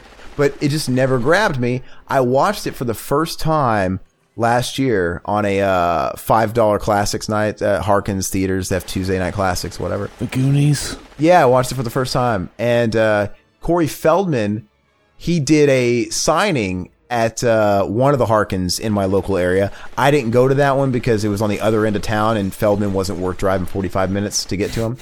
Uh, so I just saw it in my neighborhood. But see, you just let everybody in on the, the thing that we're trolling whenever we talk about liking Feldman. I do like Feldman, but he's still not worth me driving forty-five minutes through Phoenix fucking traffic, man. It's just, it's not, right? To to have an impersonal meet and greet at, at the Marquee, where I'm watching fucking fat fucks get their popcorn and their sodas. You could have fucking saw if he had uh, one of his angels there. This was right before he came out with the pedophilia shit. Like, literally the next week. The next week, that's when he was, like, on Doctor Oz or whatever and doing that shit. So I was kind of kicking myself. Like, fuck, man, I wish I was... Uh, I wish I knew about all this so I could be like, hey, man, what's wrong with you? What the fuck's going on with you, man? Yeah, what if we could go back in time and, and say, like, hey, we know what you're thinking about coming out and, and doing now. You better just uh, know your role and walk away. Uh, th- we could change history. That would have fucking scared him. But did he really want to change history? Because before he did that, nobody was fucking talking to him. He was living in obscurity. So on one hand, him doing that got him trending. People were talking about him again. He was on a Today Show. Okay. I like how I just argued that we should keep pedophiles. We should save them. Like, we should keep them in the dark. Uh, don't let the people know about them. Now, so let's talk on that note, though. By the way, let me, before I move on to that, The Goonies, I watched it for the first time. It was all right. I mean, it was just kind of all right. I I don't know. It was whatever. Uh, but anyway, so let's talk about the uh, recent this week, the Friday the thirteenth Part five death we had, right? Mm-hmm. And his relation to supposedly he was a diddler. Supposedly. I don't know if there's facts. I don't know what the sources are. But wasn't there people, I mean, wasn't there people that throw around that he was a, a diddler in Hollywood that maybe... Uh, apparently, uh, fucking Corey Haim's mom said that sh- sh- he was like a guy that fucking came along and, and took Corey Haim's hand and led him off somewhere or something. And what was that in one of the books and shit like that? Uh, something like that, yeah. So it was the guy that played Joey in Part Five, the best movie in the series. Uh, yeah. So, and he's the one that died, right? Yeah. Okay, just want to make sure. So. You know, and of course, all the horror websites and stuff are posting that, like R I P and all that stuff, and uh, that fat fuck with the picture and him and the fudge sickle, you know. Uh, it, but everybody, of course, is blasting it. Like, I didn't know it. I mean, it was just common. I didn't really realize. Everybody's like, why is everybody glorifying this fucking guy? Blah, blah, blah. I guess it's accusing people without any evidence. I don't know. But we, we love doing that these days. That's what we love doing. Um, it, it's funny, though. Yeah, yeah, man, you walk off with a kid doesn't necessarily mean you're going to fuck that kid's butthole. Not necessarily. Maybe he was taking him to get him a fudge sickle. He loved fudge sickles. Yeah, he could have been. He could have been. It could have been. He could have been. He could have fucked him too, though. You never know. It could. You never. You never know. Uh, Hopefully, there's better evidence that he did it than just he took his hand and walked away with him.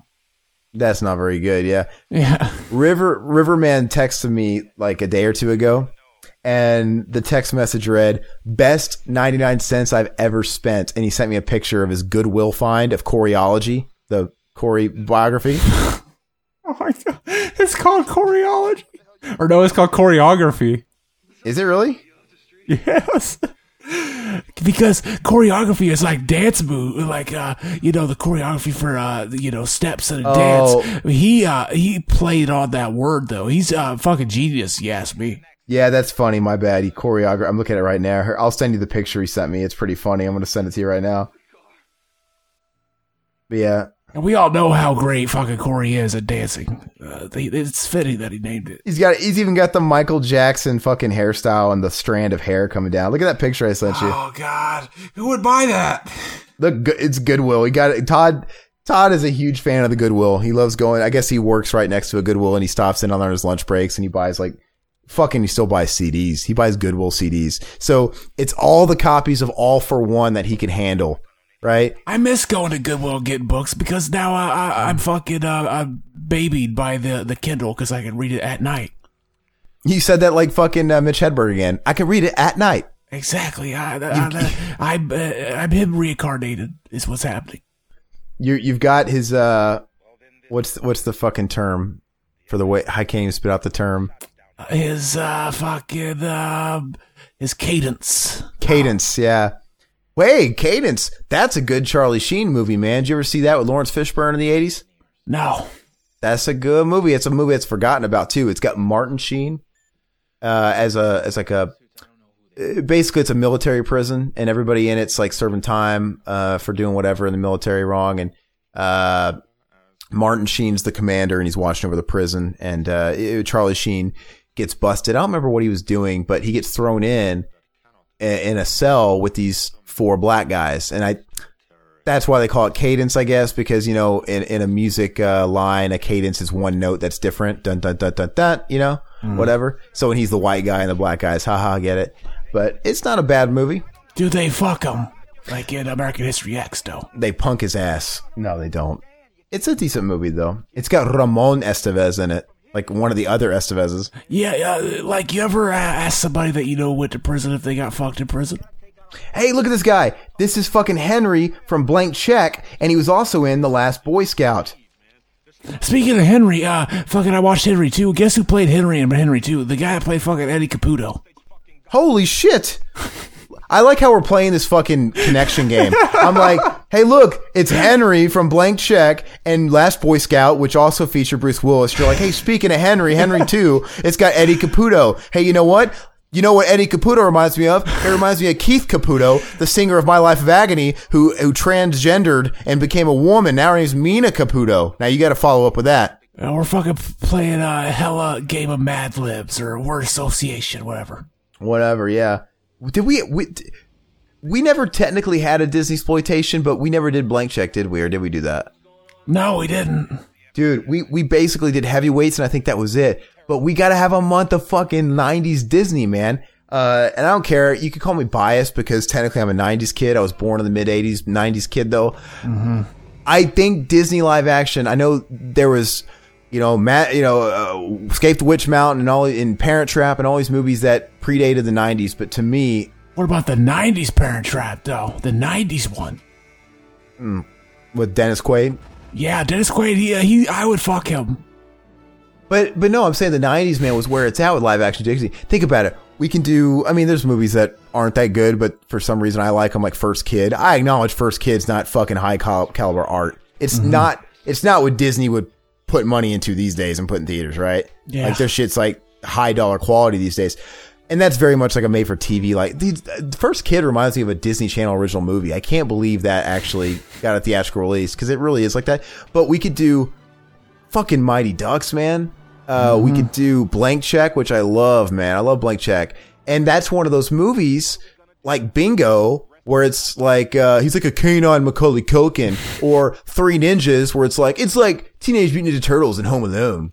Yeah. You know, uh, Blank Check was the same way. They were trying to get, they were marketing off the Home Alone thing, right? Mm-hmm.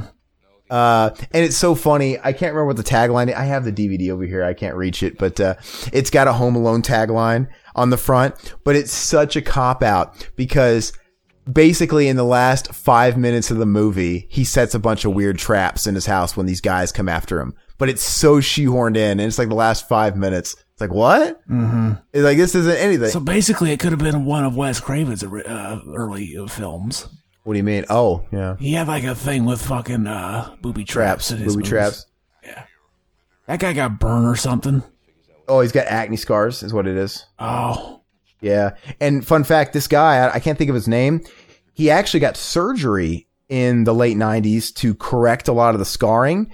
And he left a little bit of scarring, just a little bit, uh, because he didn't want to totally ruin his image, I guess, which is kind of weird. But it actually, he says it kind of ruined his career because people stopped calling him, because that's why he got all his calls and roles, is because he looked like a total fucking creep.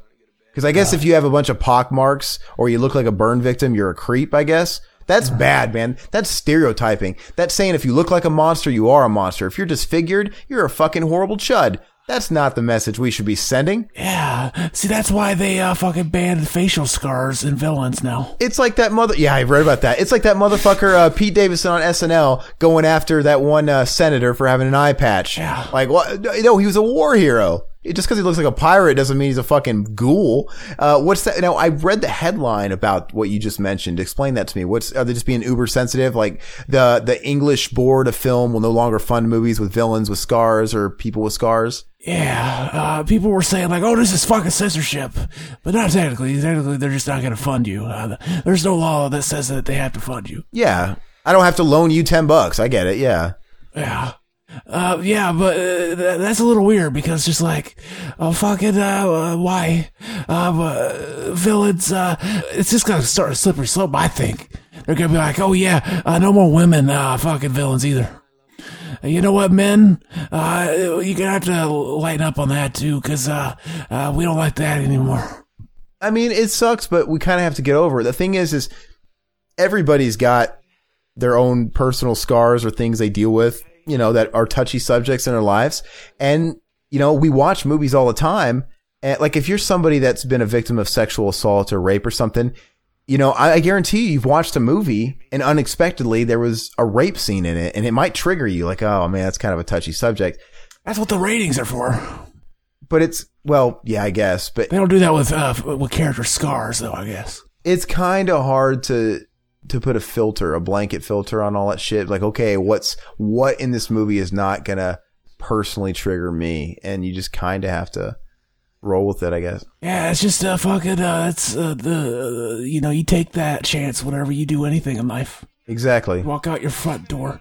Uh, see, uh, but, you know, we need to stop acting like, uh, you know, maybe not everybody that has a fucking, uh, facial scar is a fucking villain, but every villain has a facial scar. That's just a fact. Zach, Zach, Zach. Once again, eighties cocktail. It's fucking Dickless from Ghostbusters. Oh, yeah. Uh, I was going to say that earlier. This is an eighties fucking cocktail. And then the the, the chick played uh, fucking, uh, uh, I got nothing. Uh, I was going to well, try to throw something out there really quick. Like, yeah, she was in an eighties great movie, too, but I couldn't think of anything. But think about it. This movie came out in eighty-eight, so we're kind of at the end of the eighties decade. So... this literally is like a greatest hits of already established eighties guys. You know, movies like Ghostbusters, Breakfast Club, Goonies, they had already been out, right? So it's funny. It's like, let's get together an amalgam of all the fucking greatest eighties fucking goons and let's put them in this. The movie should have been sold on that, I think. It's like an eighties Expendables, I know. Mm-hmm. So how do you personally uh, view Die Hard? Do you think it's overrated? Do you think it deserves all the praise it gets? It's a fun movie. I, it's not one I watch all the time, but yeah, I go back and watch it every once in a while. It's a super fun movie, and I think it deserves all the praise it gets. Uh, and I, it, you know, I don't think it's overrated at all. And uh, you know, you might watch it now, and the formula and stuff, it might seem stock to my ears. It's mm-hmm. stock, but it kind of created the blueprint. You know, yeah. That's why they they say it created the modern action movie. Uh, because everybody's ripped it off. Mm-hmm. Everybody's just ripped off this whole format because it works so well. The one man fucking army, the everyman. Uh, it, you watch a movie like Sudden Death, Jean-Claude Van Damme. Have you ever seen that? Um, no, dude, that movie is a carbon copy. That movie is Die Hard. Oh yes, I did. That's in the skating rink or whatever. It no, it's Die Hard in a hockey arena. Yeah, it is the same fucking movie, one hundred percent. He's even got the uh, the contact on the outside, the cop talking to him. Mm-hmm. And the stupid fucking kid, I didn't move, Dad. Yeah, he goes, because he's he's doing the uh, the fire uh, system, like he's doing like the fire shit. He's like a, a retired firefighter, but he's doing like the fire safety of the venue. And he gets the kids tickets. And he's like, I don't get it. Talk about some foreshadowing. This is before anything goes wrong. The game's about to start. He's like, I don't get it. The whole building is coming around, around you. You don't move. Like, oh, wow. I wonder what that's going to entail. And, uh, the fucking retarded kid doesn't, I'm sorry, pardon my French. I sound like you for a second, but come on. Okay. I'm not going to call him stupid, but the way the writers wrote it, man, how self-serving, uh, literally. The the building's coming down around him, just like Jean-Claude fucking uh, Negrodamus predicted. Yeah. And the bomb, and he goes to look for him because he's the only one not out of the building, and he's still sitting there like a fucking total ingrate in his seat in this empty arena that's coming down in shambles. And he just looks at him. I didn't move, Dad. Even when the building was coming down around me, I didn't move. Dude, if he's, that's what he said. Like, even he was part of the foreshadowing. He revisited the line. You know, that would have been great if they would have went and fucking took it further or showed him burning alive. And like, I can't move. Dad said not to. He's got half a face. Uh, he's, he's talking to his dad. Yeah. Yeah, that'd be funny. But I'm sorry, man. He hugs his kid and gets him out of there. But if I was my kid's dad and that's what he said to me, I'm like, oh my God, do you not fucking know what sarcasm is, what literal speech is? Are you this dense? Are you prepared? Am I failing you right now as a father that you fucking legit? Yeah, he should have hit him over the head with a fucking bat, try to knock some sense back into him. I mean, I get it if Jean-Claude Van Damme was molesting him or beating him and he was that, had the fear of God instilled in him that much where it's like, I better do what he says. No, he was a good dad. At the beginning of the movie, he even does that like sign language, I love you, right? Remember that? Mm-hmm. He does like the cross on his chest, I, and he goes, ah, and he points at, there's that gif out there that's great, I love you. He was a good dad. So it's like this, come on, man. I don't know. Stupid. I think the kid was just retarded, I think. He was the kid from Sleepless in Seattle. I never seen that. Yeah, I never seen it either. I just know he's in it. Mm. I always thought he looked like uh, the child version of the singer of Survivor, the second singer, the one that passed away a few years ago. Not the Eye of the Tiger guy. The the singer who was sang Eye of the Tiger, he like left the band after that album, and they had a new guy that kind of sang the rest of their, their hits from the eighties. But mm. Not that that's relevant to anybody out there. No one knows the fuck I'm talking about. Survivor, that's a show on T V, uh, too. They have, they're doing seasons of that. See, I was trying to keep the word association game going. Yeah. Um, and then there's that movie Lone Survivor starring uh, Mark Wahlberg, and he's, that's probably a piece of shit movie. Yeah. You, you want to know a, a good Mark Wahlberg movie? The, the Rock Star. I like that movie. Stand up and shout! I'm Thor, the God of Thunder! Yeah. I, that movie is uh, another just there movie. It's not bad. I think it's pretty good. But is it not missing something? I don't know. I think it's uh, entertaining enough. It's a watchable movie, but it's very thin. Like, you want, it leaves something to be desired by the end of it. Mm. Like, it's it's one of those movies where I don't think it's long enough. It's like, give me some more. Yeah. Because it is kind of fun. It just, uh, remember when Brad Pitt was going to be in that movie? I didn't know that, yeah. When him and Jennifer Aniston were together, and uh, he, I remember reading in Circus Magazine, or maybe it was even on like M T V News. Remember Circus? Circus Magazine or M T V Mick News? Mick Wallach, Craig, Bob Guccione Junior, what you pissed off because your dad gets more pussy than you? Fuck you. Get in the ring, motherfucker. Yeah. More word association going on. Yeah. Uh, anyway, when Brad Pitt was doing, the, he was doing role research for the film, and he was, fought, this was in the year... ninety-eight, ninety-nine, to, you know, kind of in that era. I don't know. But mm-hmm. He was following Korn on tour to get in research for the role. And I'm like, he's trying, Brad Pitt's getting in research. He's getting in character for the role, and he's doing his studies to, to, to do, knock it out of the park, playing this fucking cock rock guy by following Korn. the, the, so he's going to show up to set wearing Jinko jeans, a, a Jinko jersey. He's going to have fucking braids in his fucking hair, and he's going to string his ca- guitar down to his fucking ankles, and he's going to hunch down and try, like, trying to hit it on the floor. Yeah. I don't know, man. It's like, it's gonna be going boom, da, da, I'm not Ema. Yeah, it's like, no, you missed it, man. It's like, why they say, like, he probably wanted to follow someone like Judas Priest, but the thing is, is in ninety-eight, ninety-nine, two thousand, the bands that that movie was emulating, those guys were playing fucking bars. You know, he couldn't really get the vibe of it because they weren't playing arenas anymore. Mm-hmm. And some of them even tried to do new metal. Oh, like who? Or not new metal. They tried to do uh, fucking what's it called? Uh, industrial. I thought you said doom metal. Yeah, Rob Halford had that project too, with the oh yeah yeah that uh, that was produced by Trent Reznor and had John Five on guitar, um, and then no Judas Priest tried to do new metal, man, when they had Ripper Owens in the band. Mm-hmm. They came out with this, the last album they did, uh, Demolition Man, had some fucking like new metal shit in it. It's like, what the fuck is this? I think there was even like some like scratch guitar turntable like trying to emulate some shit. Like, what is this? Uh, How about they wish they could uh, fucking just erase that from existence? Well, they kind of did, because immediately after that, they got back to Rob Halford and like, yeah, we're going back to the true roots, and of course. So uh, you think they would uh, just re- like, we're going to erase it completely. We're going to re-record it, uh, do uh, let Rob do the vocals. We're going to take out that shit that we put in there.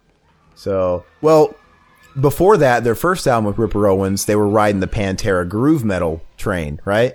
Mm. So it's with Painkiller, the last album they did before they broke up with Rob Halford, they did with Rob Halford, they were riding the Slayer train, ninety-one, ninety, ninety-one. It's like, okay, thrash metal's riding high. Let's kind of make our, our thrash-inspired record.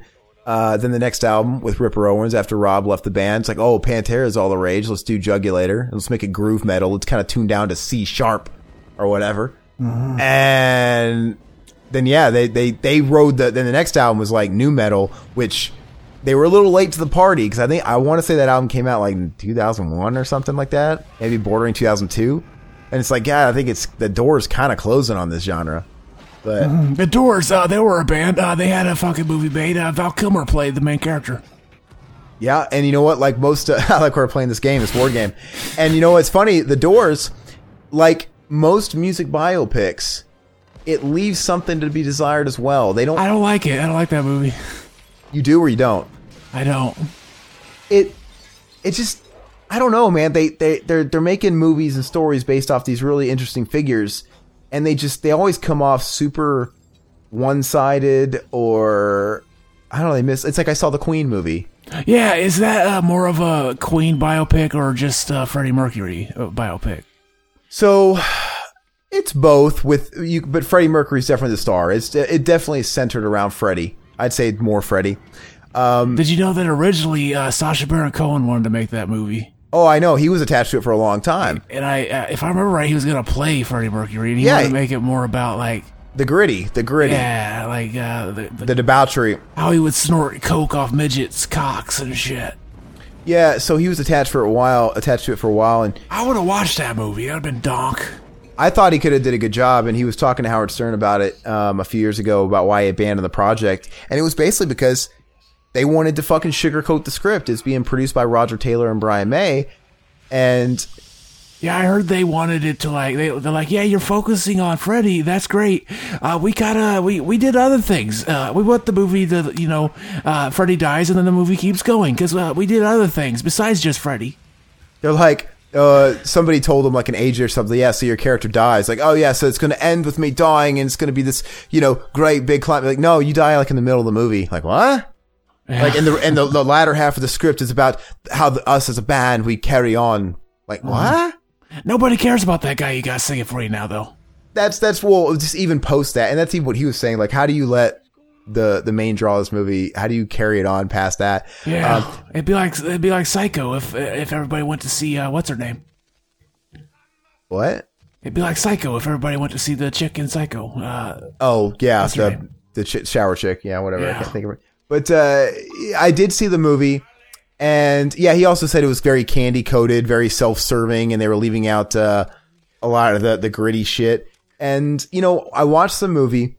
While I can say they didn't do that fucking shit where he dies in the middle of the movie, it is very, it was, it's not a bad movie. I enjoyed it, but it was very by the numbers. Like, when the movie starts, from the first scene, you know exactly how it's going to start, and you know exactly how it's going to end. one hundred percent. It's it's so formula. It's it's very predictable. They kind of are, though, especially if you know the story of the people being told. Well, no, I know that, but just the way... But they there's ways they could tell that story, but the way they end it, you know from the very first second of the movie how the movie's going to end and how they're going to wrap it, how they're going to tell this story. And um, and they did take liberties for the story that aren't true. Like, they, they make it to where Freddie Mercury... um. reveals to the band that he had contracted AIDS like before the Live Aid concert. I think in eighty-seven is when it was. Mm. And that's not true at all. Yeah. That didn't, that, that wasn't until a couple of years later, but they, but they wrote that in the script for dramatic effect. Mm. Like they, they kind of like created this whole breakup that I guess some people say never really happened, but they act like they're, they're broken up and gone for a while and they never really were gone. Yeah. And, and like they added the whole AIDS thing, like, like, oh my God, Freddie, let's bring you back because you have the AIDS. It's like, and let's make this Live AIDS show the greatest fucking concert ever for your fans. Does he say like that? Let's bring you back because you got the AIDS, Freddie. You got the AIDS. No, but he's, and, and it works in the context of the movie where it really makes the, the finale good, but like, wow, it's just, it's not true. Mm-hmm. Um, so I don't know, but the performances are good. You know, they're, they're entertaining. Uh, it's The casting on Freddy was pretty good. It is pretty good, and he does a really committed job to the to the character. Uh, gladly, though, they they did um they didn't avoid the debauchery, you know, a little bit. They had enough of it in there. Like, no, it wasn't like X-rated, but they they laid it on enough that he was a partier. He had a lifestyle. They did have a scene where he had like midgets walking around, like a little nod with like the the tray, you know, and there was some. You know, uh, him waking up the dudes and shit like that. They had enough in there to imply. Mm-hmm. Um, but my only problem with with this movie and the way they do a lot of those biopics is this is a huge story. And, you know, they sandwiched it in like two hours or whatever. And while they kind of hit all the main things, it's very expedited. Like they don't...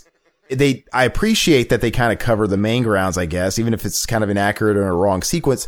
But there's something, and uh, there's some things you wish they kind of lingered on a little longer. Like, we, can we hang on this, this, this plot point a little bit? Yeah. But they just go through it so fucking fast. Like, on, on one hand, it makes the pacing of the film. I'd rather have a film that's paced a little too fast than way too slow, I guess, right? Mm-hmm. You know, so it, it's paced right for a pretty long movie. It doesn't overstay its welcome. It doesn't bore you, but yeah, they just kind of move too fast through it. Yeah. I'm not a film elitist, man. Like, I've seen some film snobs that are like, oh, absolutely fucking dreadful. Like, they're like that. I'm like, come on, man. Like, you know what you're getting when you see this movie, and it's entertaining. It's, it's, it's, it's, it's worth a watch. It's good. It's not amazing, but it's good. You'll like it. What was that song that uh, Freddie Mercury was actually recording when he died? Uh, I don't know. And then like uh, the the last verse is sang by Brian May because he died before he could record the last verse or something. I don't know. I don't remember which track that is. I'd have to listen to the last album. Yeah. Is that on the Made in Heaven or what is that? I think so, yeah. So we just kind of missed the iconic scene.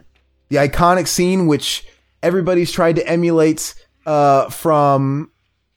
God, the, the movie that makes think of Walker from Turtles three, The Falling. Ah, but uh, they fail. But that is iconic, man. Uh, the whole zoomed in green screen below him, mm-hmm. slow motion falling.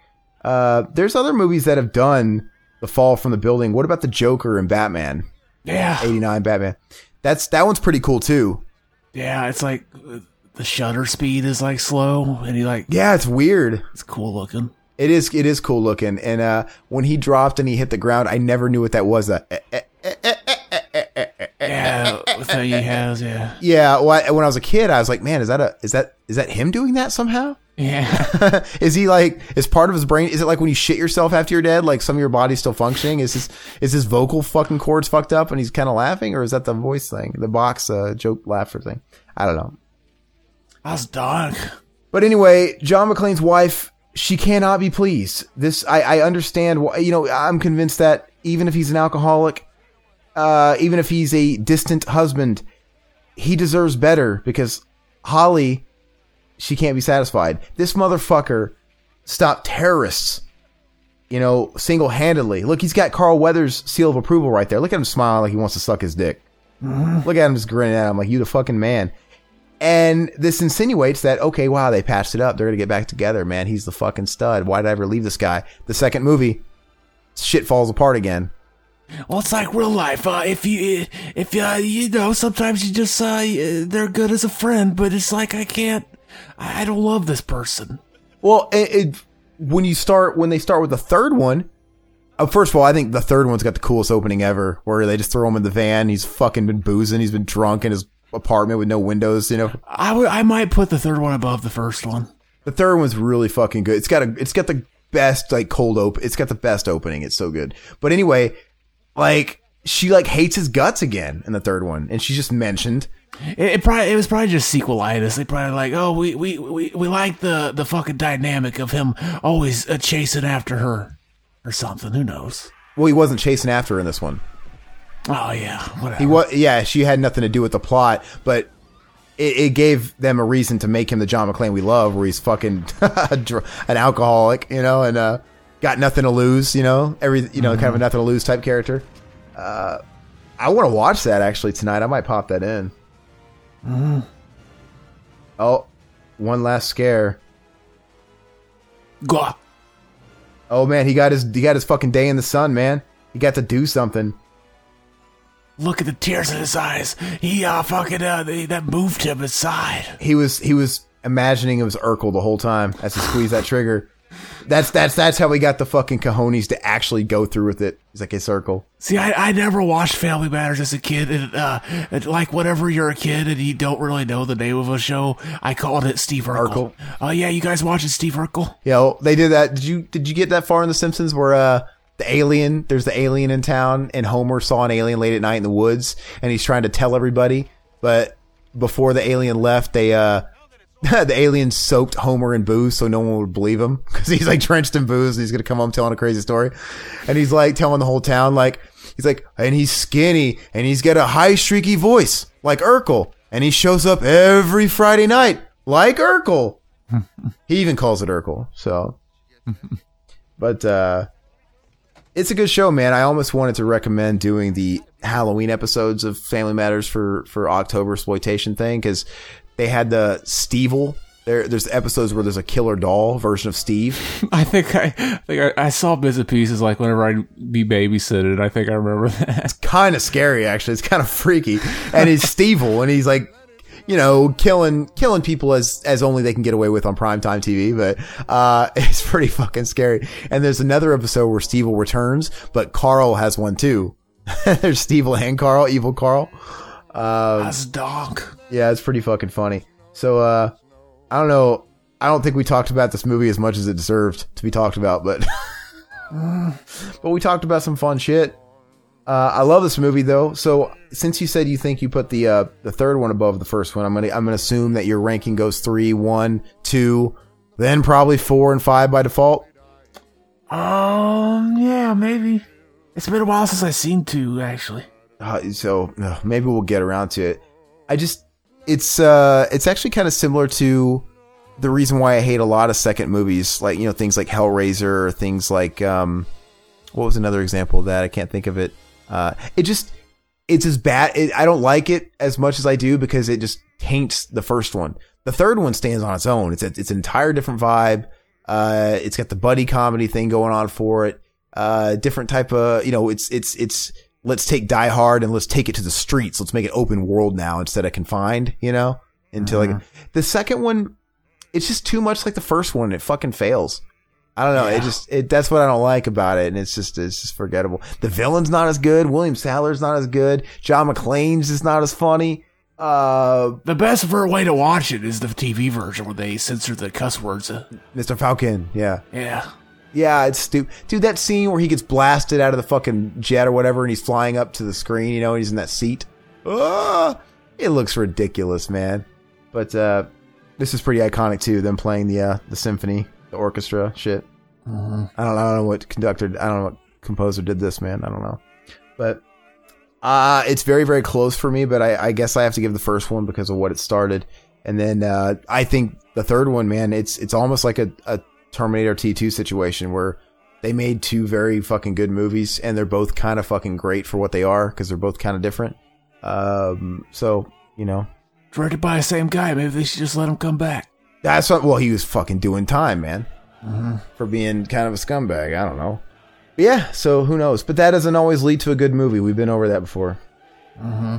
You know, it's like, uh, oh, let's let's get uh, Shane Black. He was in the first Predator, so maybe, you know, him knowing the original so well, maybe he'll make a good Predator director. And he's he's been on a hot streak as far as directing his own films. You know, he's made some good ones. Maybe he'll do this justice. And I still haven't seen that fucking movie, but I hear it's terrible. The new one. I've heard that too, and I heard fucking uh, uh, who was it? Came back and uh, co-wrote the script. Uh.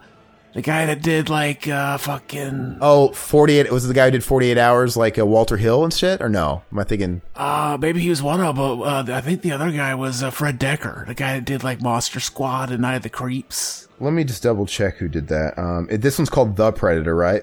Uh, is it? Maybe. That, that came out digitally. Okay, The Predator. Let me see here. And so did uh, Halloween, the new one. It's it leaked, so we could do that. Whatever. You want to? It's got Korean subs, though, but we could uh, ignore those.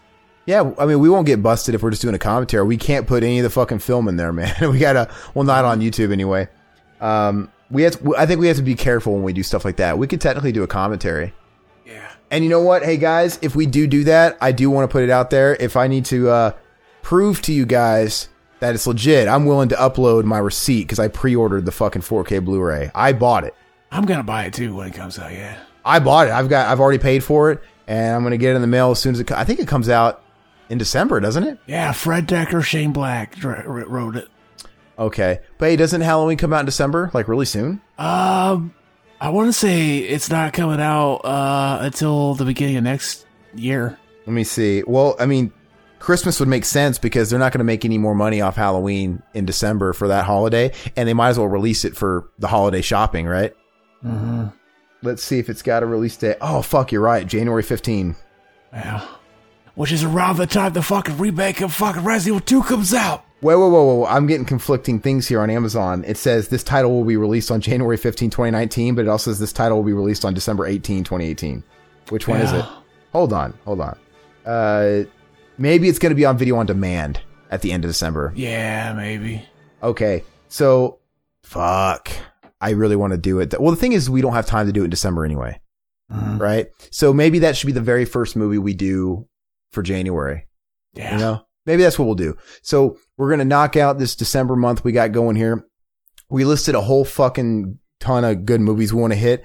Uh, let us know if you guys have any other suggestions, or if maybe they're out of the movies that we did suggest, if there's, you want us to prioritize them in a certain way, because, you know, uh, we're going to obviously get at least four movies. I think the live stream is a great idea to do some specials. That'd be a lot of fun because we can knock out a handful of those things.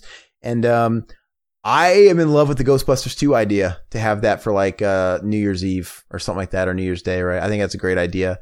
And mm. uh, maybe we can make room for a little bit of that fucking Kirk Cameron bullshit. Yeah. To have one to pick on. So we got a lot of shit to go through. We'll see what we can do. Um, but I think as soon as we post something like, because Ghostbusters might, I'm going to look at what day uh, New Year's falls on, because that just might have to be a bonus. Let me double check, because... Uh, January. Yeah, that's that's a Tuesday, man. So you know, Monday is New Year's Eve and New Year's Day is a Tuesday. So we might have a bonus episode for you guys. And maybe Wednesday we should try and work hard, and maybe we can uh, have uh, Halloween. Mm-hmm. Maybe that could be sort of the plan.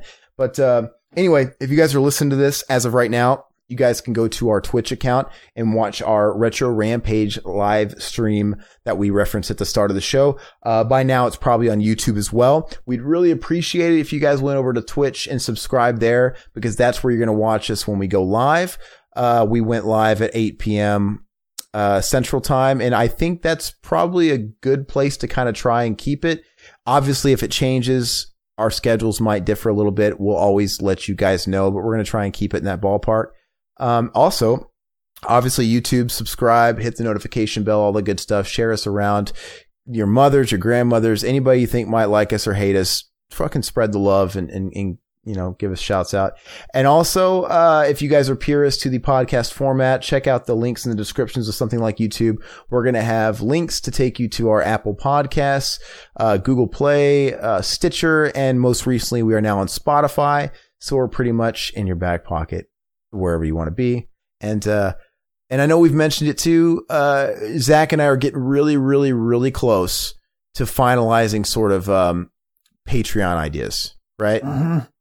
We want to make it worth uh, your while, baby. And, uh, yeah, this is, uh, basically, yeah. If you're the type of person that, uh, you know, you survive paycheck to paycheck, you can't fucking, uh, you know, afford to give a donation. This, we're not talking, you, you don't gotta worry about it, baby. Uh, this no. is, uh, you know. Yeah, so I'll, I'll we'll reiterate again. We're always we're gonna do what we always do. You know, this this show's free, of course, man. We're just a bunch of bunch of fucking slackers that are talking about movies, or sometimes not even talking about movies. You know, in the case of, well, maybe this one, but uh, mm-hmm. you know, it's always gonna be that way. But you know, there's a lot of you guys that are real diehards, man, and you guys have been here for a long time, and we would love to be able to do more. And this is even for you guys that can't even support or help. We, we're not asking. You can do whatever. But we want to make sure that if you guys do want to, that you're getting something for it. Mm-hmm. We're not doing, we're not, I don't, you know, I'm not dogging people that just say, hey, look, here's a donation link if you guys want to donate. Whatever, man. I mean, everybody's adults out there. If you want to donate to a show you really like to maybe help help them get some new gear because you fucking dig what they do, that's cool too. But I'd rather not go that route. I want to make sure you guys are getting something for it. Um, so keep doing what you're doing. Keep rocking in a free world if that's what you like and the way we do things now. But we're basically putting together a list of things that we can realistically pull off and do for you guys to make it extra special. Um, you know, we want to make sure we incorporate the things that are expected these days from people, from successful podcasts that have done this with success, you know, with uh, Patreons, some of the staples. Uh, but we obviously want to make sure there's some, some cool content in there too, because we want to be able to do We want to be able to keep this up. I'm not, like I said, the show will always be free. Now, of course, the uh, we what we can't promise is, because we can't predict what's going to happen tomorrow, is our availability, right? We get older, shit happens. Like I said, we're being pulled in every direction. We got jobs, we got stuff to support, we got families. So I would really, really, really, really like to keep up the pace that we have. Not only that, I want, I would like to do more. I would like to do even more stuff just for everybody in general, not counting the special stuff. But like I said, it's that, that might be where support comes in, because like I said, I don't think we'll ever stop doing it, but uh, I don't want to get to a point where we have to, all right, well, now we're going to record once every couple of weeks and then once a month or whatever. And, um, you know, just because life happens. So, mm-hmm. but anyway, that's what all this is going to be for. And we're super, super close to unveiling ideas for you. And like I said, if you guys, we would really like some suggestions. If you guys haven't, you guys have thrown out a few ideas, which we take a note of and appreciate that. And we're one hundred percent on board. But uh, feel free to leave us some more comments if you guys have anything. Maybe if you're somebody that would potentially be interested in doing it, obviously we want to hear from you, because like, what is it you want? Like, what would be cool for you, right? You know, I mean, fuck, I mean, so let us know. Uh, and then hopefully hold us accountable. Hold me accountable on a couple of things. Hold me accountable on the deep end. I'm promising you guys, we got to fucking do that. Hopefully that's up this weekend. Um, if I have it my way, that's, that's what I want you guys to hold me up to. And then also hold us accountable that by the next commentary, Zach, let's, let's actually have a game plan to throw it out there on the air. Mm-hmm. All right. So that's all I got. Zach, you got any last comments, man? Anything, Mac and Zach, you want to pitch? Oh, fucking December, baby. We got the fucking month of Leprechaun. Uh, two dead babies. That's fucking out of left field. Uh, fuck. Yeah, that was, that was the point. Uh, the first part, uh, uh, fuck, we recorded part three. Uh, might be up by now. Uh, I think we're going to start putting them up on Mondays. Oh, Mac and Zach Mondays. Yeah. Mm-hmm. That, well, that, that, that just makes total fucking sense. Exactly, and Mondays suck, but we can make Mac and Zach make it better for you. Yeah, exactly, man. Uh, Mac and Zach Mondays. Um, we got our commentary Wednesdays. And like I said, man, by the way, another thing that I, I can assure you the fucking support would definitely help is I want to be able to do deep end more often. I keep saying like it's going to happen, and but they're just so few and far between. I mean, because we can't, mm-hmm. we can't stray away from the commentaries, because that's kind of the – the meat of the show, and that's that's what we love doing. But man, I would love to be able to do uh uh deep end on a regular basis, and if we did it on a on a weekly basis, I don't know, I I don't know, I just really really like to do it. But um and who knows, we actually got a couple of ideas for some other shows that I mean I, I don't want to speak too early on it, but there might be potential for a couple other shows joining the network, maybe. Mm-hmm. So if if we'll, we'll give you more information when that uh, stuff develops. But that's all we got.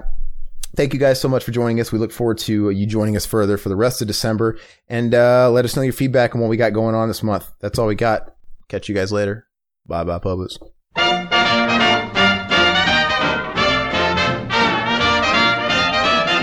You better watch out. You better not cry. You better not pout. I'm telling you why. Why? Santa Claus is coming to town. Gather round.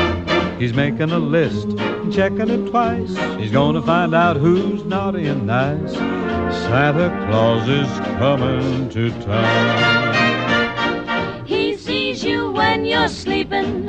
He knows when you're away. He knows if you've been bad or good, so, so be good for goodness' sake. You better watch out. You better not cry. You better not pout. I'm telling you why. Santa Claus is coming to town. You better watch out, you better not cry, you better not pout, I'm telling you why. Santa Claus is coming. You mean the big fat man with the long white beard? He's coming to town.